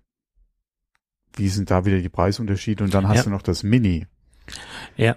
Ähm, das ist halt die Frage, oder kannst du nicht sagen, okay, du hast die iPads in den zwei Größen, du hast die Pros in den zwei Größen und könntest gucken, dass du da halt von diesem Standard-iPad und iPad Air irgendwie wegkommst. Mhm. Weil, wie gesagt, du hast jetzt das Mini, du hast das iPad, du hast das Air, dann eventuell in zwei Größen, plus das Pro in zwei Größen. Ja. Und das finde ich eigentlich schon wieder zu viel an iPads. Gerade auch wieder ja. den Unterschieden. Du hast ja gesagt, wir haben noch den Lightning. Ähm, du müsstest das ja sowieso aus USB-C bringen. Dann welchen Prozessor hast du da drin im Vergleich zum, äh, zum Lightning Air? hast du nur noch in einem Gerät. Das ist das der neunten Generation, was derzeit genau. noch verkauft wird. Aber das, das ist ja nur eine Frage ja. der Zeit, dass es rausfällt aus genau. der ganzen Sache. Ja. Ja. ja, ja, aber wie gesagt, dann hast du das noch. Pff, äh, wie gesagt, meiner Meinung nach gehört da ein bisschen gestrafft an den ganzen Lineup. Äh, klar musst du gucken, dass du da auch in den Großen was günstigeres da hast, wegen dem Einstiegspreis. Ja. Aber, boah. Ja. Wie, weit willst du das halt dann von der Technik wieder zurück, mhm. alt, in Anführungszeichen, halten, um den Preispunkt halt irgendwo halten zu können? Das ist halt echt schwierig, ja. Mhm. Ja, das ist richtig. Wie gesagt, ähm, es ist ja nicht gesagt, dass da zwei Größen kommen. Ähm, es könnte sein. Schauen wir mal. Äh, zum Beispiel, viele sagen, nehmt das Mini aus dem Sortiment. Ich finde, das ist eines Nee, nee, der nee. wichtigsten, Pro- in, in, nach meiner Ja, Meinung, also nicht der wichtigste, Wichtig aber ist halt es die Frage. ist, Es, es ist ein wichtiges Fall, Produkt. Ja. Es könnte auf jeden Fall, nee, es könnte auch im, im Line, im iPad Lineup eins der wichtigeren oder wichtigsten Produkte werden, wenn es halt technisch und vor allem preislich halt entsprechend aufgestellt wäre, dass du wirklich sagst, wie früher, Mhm. Das ist alleine schon wegen der Größe und des Preises im Prinzip Mhm. das Einsteiger beziehungsweise eventuell das Schüler oder das, das, das, das Kinder-iPad in Anführungszeichen, ja. dass du da auch wirklich diesen Preisvorteil hast. Mhm. Ähm, aber aktuell ist es ja auch nicht gerade ja, ja, ist richtig. so ein, so ein günstiges Ding, ja. Ich, ich benutze ja ein Mini und ich muss sagen, das ist mehr im Einsatz als mein 12 Zoll iPad. Aber ich, ich äh, unterstelle das jetzt mal, hätte ich nur ein 11 Zoll iPad, dann wäre das wahrscheinlich nicht so, weil dann hat man wieder, hätte man ein handlicheres iPad. Also das liegt wahrscheinlich daran, weil es so super, super äh, gut in der Hand liegt und so, so super casual einzusetzen ist, das, das kleine Mini. Ja, ja. Naja, egal. Gut, es gibt gute Nachrichten aus Stuttgart, nämlich vom Landeskriminalamt Stuttgart. Also ich finde, es gibt gute Nachrichten. Viele sagen, das sind keine guten Nachrichten, aber ich finde es sehr, sehr gut. Das zeigt natürlich, wie stabil und wie sicher FileVault ist, nämlich die Verschlüsselungsmethode, die von Haus aus in macOS eingebaut ist. Ähm, weil sie haben Probleme, äh, die Geräte zu knacken und äh, durch die Verschlüsselung durchzudringen oder das Gerät zu öffnen. Ähm, da gibt es einen sehr ausführlichen SWR-Bericht, Südwestrundfunk, die äh, genau geschildert haben, mit welchem Kriminalfall es zusammenhängt, etc. Und da geht es um ein MacBook, was sie nicht geschafft haben zu knacken. Und äh, wie man aus dem Bericht herauslesen konnte, liegen da noch eine ganze Menge anderer Apple äh, Firewall geschützter Produkte rum im Landeskriminalamt, die nicht zu knacken sind. Ähm, Ah, das darf ja nicht sein. Nee, das darf nicht sein. Das ist gut, dass das so ist. Ich bin ein sehr großer Fan von. Ähm, auch wenn es da Pro und Contra gibt, etc. Aber das hat ja nichts damit zu tun, dass äh, FileVault wahrscheinlich, äh, augenscheinlich äh, ein sehr sicheres Verschlüsselungssystem ist. Das zeigt aber auch, Leute, wenn ihr eure Geräte mit FileVault verschlüsselt, hebt das Passwort, merkt es euch. Äh, äh, Ja, ja, das ist wie mit allem, ja, ja. ja, das ist nicht trivial. Dann ist wirklich Schicht im Schacht. Dann ist Schicht im Schacht, ja, ja. Ganz früher hat man immer noch gesagt, äh, der Rechner wird langsamer. Das ist mittlerweile aber nicht mehr der Fall. Es wird vielleicht messbar etwas langsamer, aber man, man merkt im Alltag keinen Unterschied, ob man, also bei den aktuellen Rechnern, ob man FileVault äh, verschlüsselt hat oder ob man die Geräte nicht FileVault verschlüsselt hat. Ich habe auch nur meinen Laptop verschlüsselt. Das ist das einzige Gerät, was, äh, was eine FileVault-Verschlüsselung aktiv hat. Liegt aber auch darin, dass es halt ein portables Gerät ist. Und falls sich Mhm. das irgendwo mal, was mir bis jetzt Gott sei Dank noch nie passiert ist, liegen lasse oder mir es gestohlen wird, ähm, dann wollte ich halt sicher gehen, dass da eine Verschlüsselung drauf ist. Im stationären Bereich habe ich es äh, nicht. So. Aber es ist ein schöner Artikel. Ja, aber das äh, ist natürlich auch wieder so der Fall, wo dann die der Ruf nach äh, Zugriff für äh, Ermittlungsbehörden dann halt wieder äh, laut wird.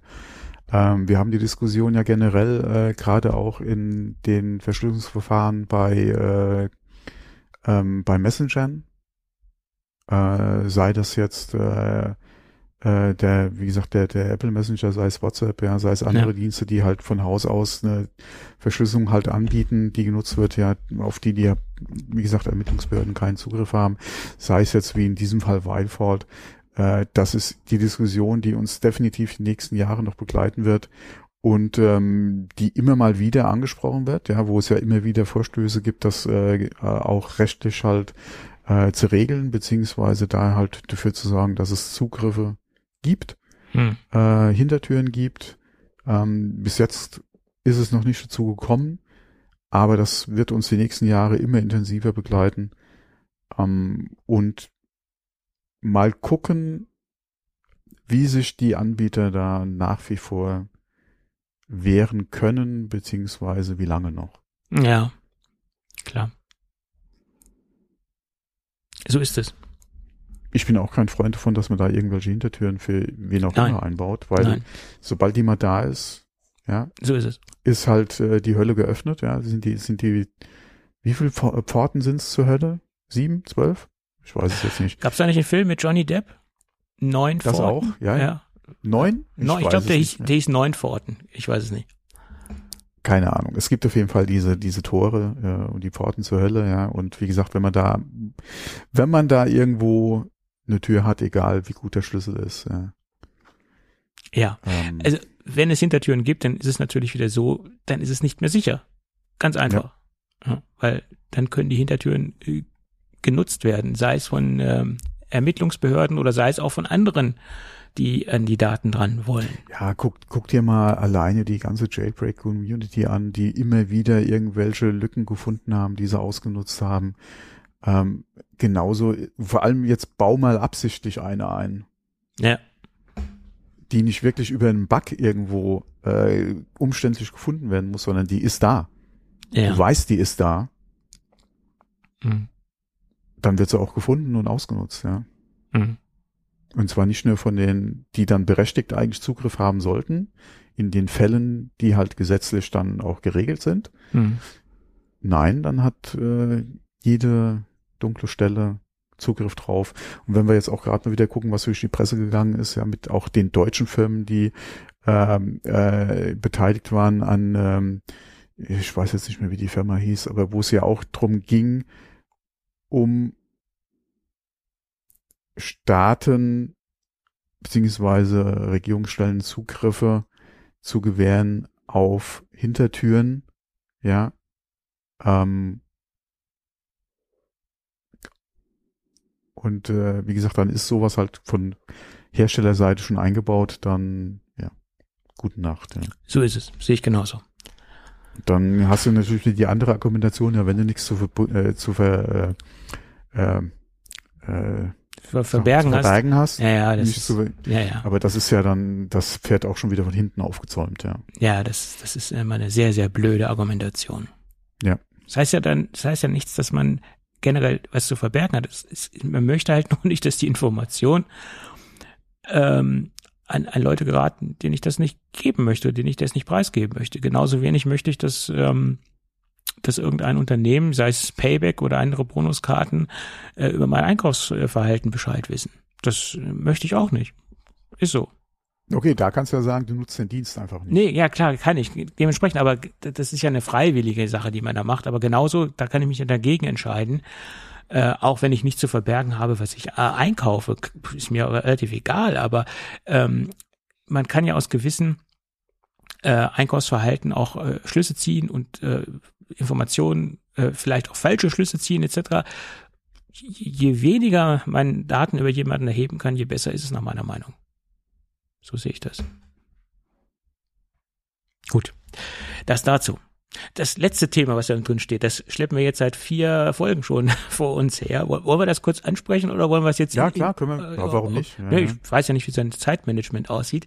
Äh, Ich bin eh schon über der Zeit. Ach so, da siehst du mal, das Mindesthaltbarkeitsdatum ist abgelaufen. Minuten kommt es jetzt auch nicht mehr drauf an. Naja, wir haben ja noch ein Gadget. Du weißt, ich bin immer langatmig. Nein, ich meine jetzt für dieses Thema. Ah ja, das, das können wir relativ kurz abhandeln, weil es ja auch schon so abgehangen ist, das Thema. Ich glaube, die stehen bald wieder auf, so ungefähr. Die sind bald wieder draußen. die sind bald wieder aus der Insolvenz raus. Äh, Gigaset hat Insolvenz angemeldet. Ähm, ja, und ich kann dazu nur sagen, das, das wundert mich nicht, weil sie in vielen Bereichen auch so ein bisschen den Zug verpasst haben. Und ich muss sagen, im Privatbereich äh, ist ja, es ist ja eigentlich fast nur noch so, dass man über äh, mittlerweile über Handy telefoniert, weil egal in, in fast ist ja fast egal in welchen Tarifen man unterwegs ist, der Telefon-Flatrate hat man ja fast überall mittlerweile drin. Äh, bei Daten-Flatrate sieht's ja anders aus, aber Nach wie vor. ja, aber die Telefon-Flatrate ist ja relativ weit verbreitet, egal wie günstig oder fast egal wie günstig der Tarif ist. und da hat sich das ähm, Festnetztelefon jetzt jetzt weniger äh, etabliert. Im Businessbereich. Je nach Anbieter ein bis drei Prozent, wo die Netzabdeckung noch fehlt. Ja. Genau, das ist richtig. Im Businessbereich sieht es da ein bisschen anders aus. Da äh, operiert man noch sehr viel mit Festnetztelefonnummern, aber da sind das ja auch meistens IP-basierende Telefonanlagen und da ich hat man. wollte gerade sagen, ja. Da hat man dann auch kein DCT-Telefon mehr rumfliegen, ähm, also IP-basierend. Da sind das dann meistens Systemtelefone, wo noch Headsets gekoppelt sind oder man hat den mhm. Telefonclient gleich im Betriebssystem etabliert, wo man gar nicht mehr mit irgendwelchen Hardware-Handsets äh, agiert. Ähm, und das, diese Kernmarke oder das Kerngeschäft von Gigaset war ja und ist ja äh, bis heute noch äh, DCT-Telefonie, auch wenn man da jetzt vieles neu interpretiert hat, auch IP und SIP-kompatible Geräte rausgebracht hat aber man hat es nicht geschafft, diese Kernmarke rechtzeitig äh, auf neue Wege zu lenken. Ähm, und ähm, ja, es gab ja auch eine Aussage vom Geschäftsführer, der sagte ja auch, dass man nicht geschafft hat, das Kerngeschäft Schnurlostelefonie auszugleichen mit anderen äh, Marken oder nicht mit Marken, mit anderen Produktreihen oder Serien. Sie haben ja dann auch versucht, ins Smart Home äh, einzusteigen, hat ja auch nie Traktion bekommen. Und die Smartphones, das ist ja auch leider technologisch gesehen ein schlechter Witz, muss man fairerweise sagen. Die haben ja auch Gigaset-Smartphones rausgebracht. Ähm, die können ja auch mit vielen günstigen Handsets von Marktbegleitern auch nicht mithalten. Also da haben sie auch keine Markt, äh, Markttraktion bekommen. Obwohl, wenn ich jetzt zurückdenke zu den Feature-Phone-Zeiten, wo Nokia noch am Markt war, wo es noch keine Smartphones gab, so die Siemens, da war es äh, so die Siemens-Telefonserie, Siemens S6 oder so, da waren das noch Statussymbole. Das war immer so ein Konkurrenzprodukt zu diesen Nokia-Handsets. Da, da waren die noch sehr erfolgreich. Ähm, und da war dann auch noch die Sparte der Siemens Gigaset-Geräte dann noch eine ganz andere Kategorie und auch einen ganz anderen Marktanteil. Und deswegen wundert es mich jetzt eigentlich nicht, dass die äh, Insolvenz angemeldet haben. Und mein persönliches Fazit dazu ist, ein ganz großer Anteil hat die Firma AVM daran. Seitdem die in den DCT-Telefonmarkt eingestiegen sind mit den äh, äh, Fritz-Phone-Geräten, gibt es ja auch in verschiedenen Ausprägungen, ähm, sind ganz viele wahrscheinlich auch abgewandert in die ähm, in die AVM-Serie oder in die AVM-Welt, weil wenn man eine Fritzbox hat, ist natürlich die optimale Kompatibilität äh, gegeben, wenn man auch ein Fritz-Phone benutzt. Ähm, und ich glaube, das hat auch dazu beigetragen, dass äh, Gigaset jetzt Insolvenz angemeldet hat. Das ist meine persönliche ja, ist Meinung. Ist möglich, ja. Hm. Weil seitdem jetzt AVM ein Telefon draußen hat, benutze ich keine Gigaset-Telefone mehr bei mir zu Hause. Ich habe zwei, zwei Handsets von, von den äh, Geräten von, von AVM und es liegt auch daran, dass diese ganzen Features von meiner Fritzbox optimal funktionieren auf dem Handset und auch optimal ausgenutzt werden. Also von daher ähm, hoffen wir mal das Beste, dass sie gut aus der Insolvenz rauskommen. Aber mehr kann ich dazu auch nicht sagen. Hm. Wo wir gerade bei Insolvenzen sind, die Firma BBS ist auch äh, das vierte Mal mittlerweile schon in, einer, in einer Insolvenz. Hast du das mitbekommen? Wer? BBS Felgen? Nee. Das Ach, ist BBS. BBS, breiter, besser, mhm. schöner. Also ist jetzt nicht die offizielle Abkürzung, aber das hat man ja so gesagt. Breiter, besser, schöner, BBS. Äh, Insolvenz. Ja. Nee, habe ich nicht mitgeregt. Mhm. Schade eigentlich. Meine ersten Alufelgen waren von BBS.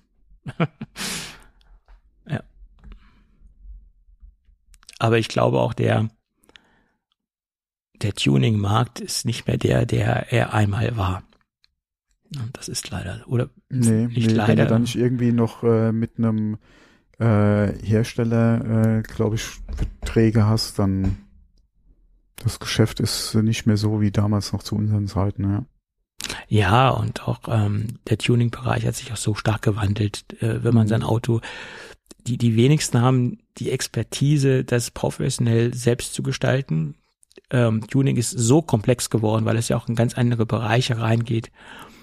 Du musst ja so, ähm, gerade wenn du äh, Motortuning machst, du musst ja so eine Expertise haben, äh, das, das kann man ja selbst gar nicht mehr gestalten.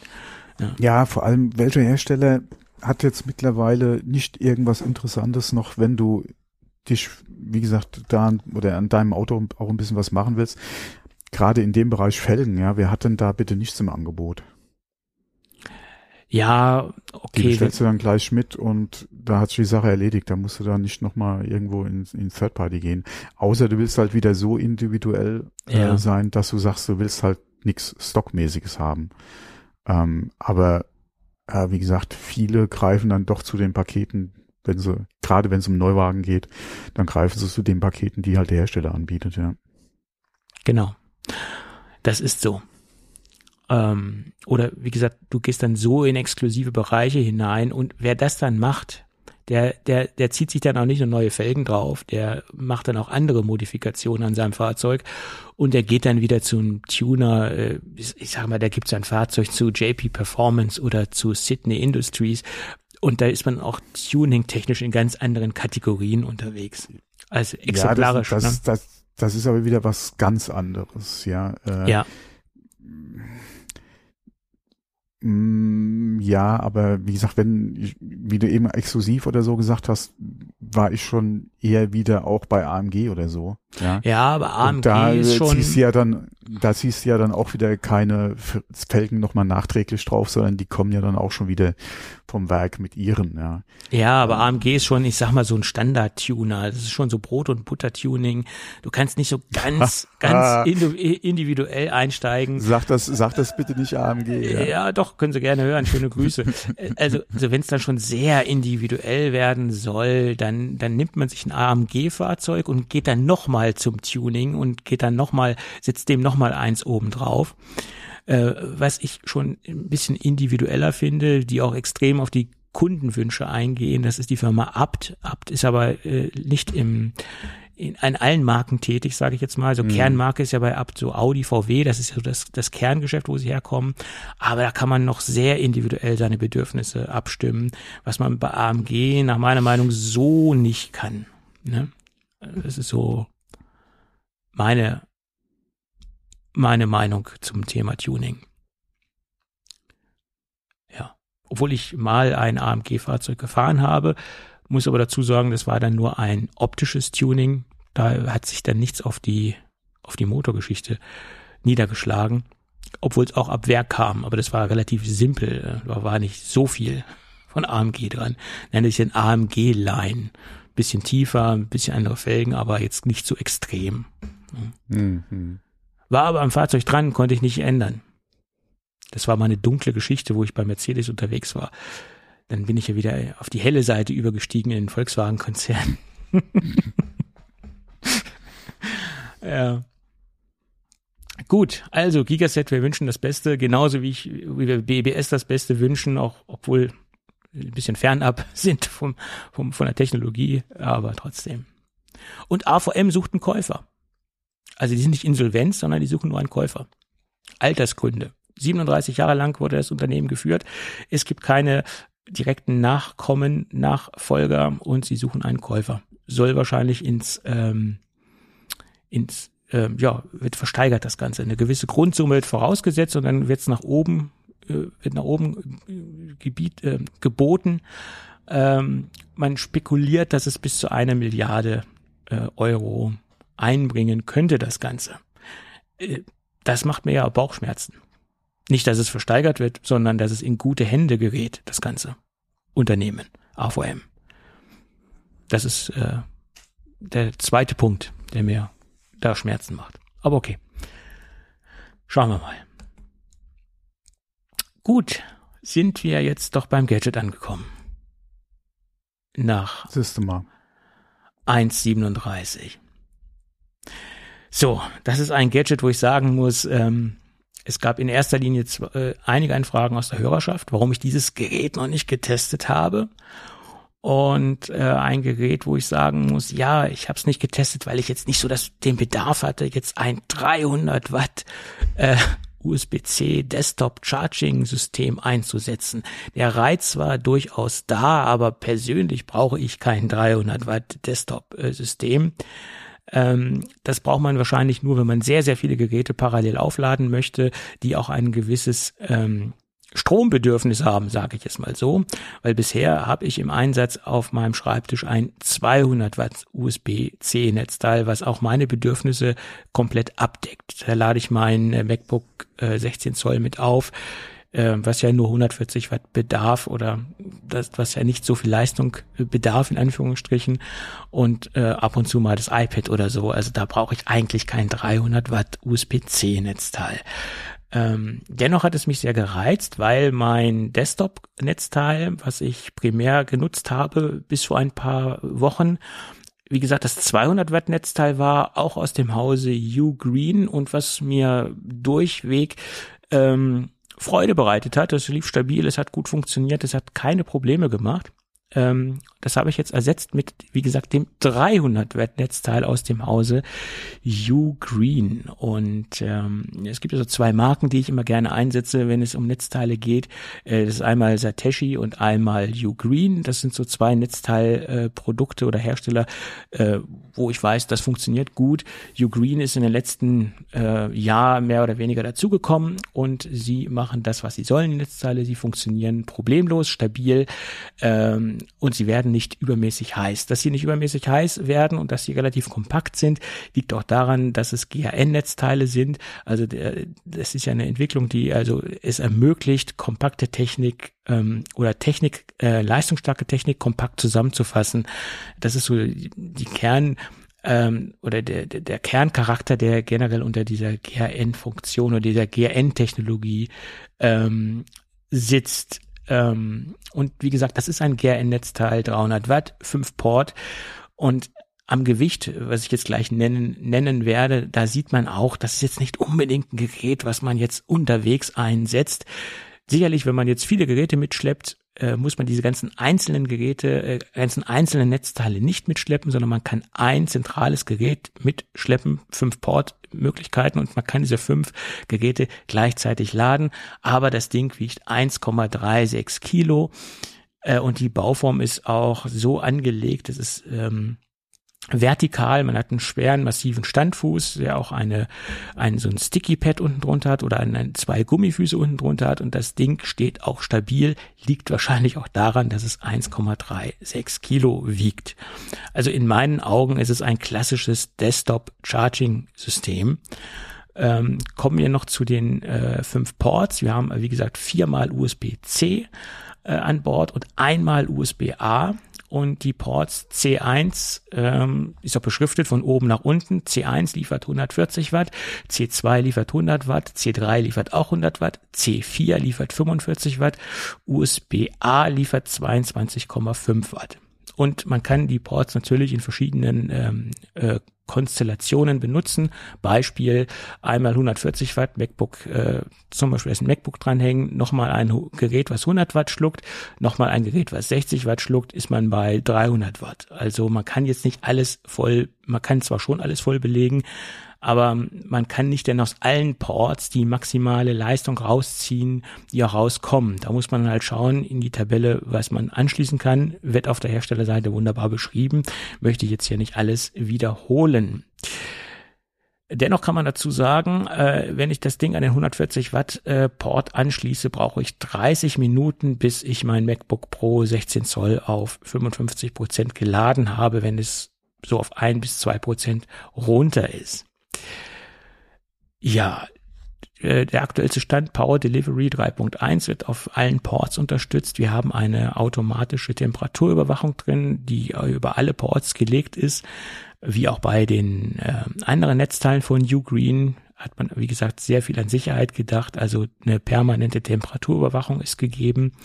Wir haben ein sehr langes ähm, Netzkabel mit dem Lieferumfang, zwei Meter. Viele Hersteller haben vielleicht einen Meter oder 80 Zentimeter Stromkabel dabei. Hier hat man hier hat man gekleckert und nicht gekl hier hat man geklotzt und nicht gekleckert. Hier hat man nämlich zwei Meter Netzkabel dabei. Genauso, was ich sehr gut finde, man hat ein USB-C-Kabel dabei äh, Nylon äh, ummantelt, äh, 1,80 Meter lang, äh, was 240 Watt vertragen kann. Also ein äh, Ladekabel, was den höchsten derzeitigen Standard unterstützt. Das ist, wie gesagt, auch im Lieferumfang enthalten.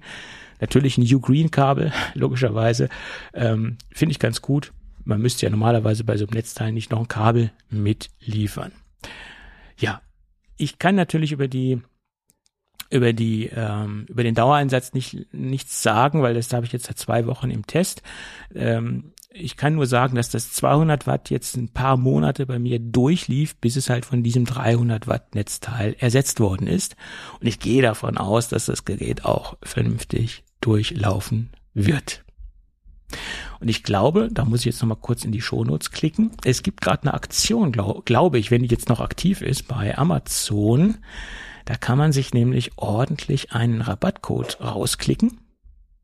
Ähm, den gibt es noch zum heutigen, zum, zum, zum Zeitpunkt der Aufnahme. Wir haben heute den 7. Ähm, Oktober. Ähm, da kann man sich nämlich den äh, Rabattcode aktivieren und man spart äh, satte 60 Euro auf das Netzteil. Und man sieht, ja, der Rabattcode ist relativ äh, großzügig oder der Coupon ist relativ großzügig. Das Netzteil ist auch nicht ganz günstig, weil es kostet derzeit 269 Euro. Wenn man schnell ist und sich den Rabattcode zusammenklickt, dann kommt man, wie gesagt, auf 209 Euro. Also das ist dann schon etwas, ähm, hat man das schon etwas relativiert, den Anschaffungswiderstand. Aber es ist, wie gesagt, nach meiner Recherche auch das einzige 300 Watt Netzteil, was es in dieser Bauform gibt, in dieser Größe gibt. Ähm, und von daher hat ähm, Hugh Green im Moment noch so den Alleinstellungsmerkmal äh, oder den Alleinstellungsmerkmal Punkt sozusagen. Aber das ist nur eine Frage der Zeit, dass die Marktbegleiter nachziehen, da gehe ich von aus. Jo. Das dazu. Jetzt ist ja, der interessantes ah. Produkt, ja. Ja, du spart Kabelwirrwarr auf dem Schreibtisch. Hast halt ein Netzteil und kannst halt äh, mehrere mhm. Sachen parallel auf, aufladen. Gut. Dann haben wir es doch. Ja. Eine sehr kompakte, kompakte Sendung. Kam mir jedenfalls so vor.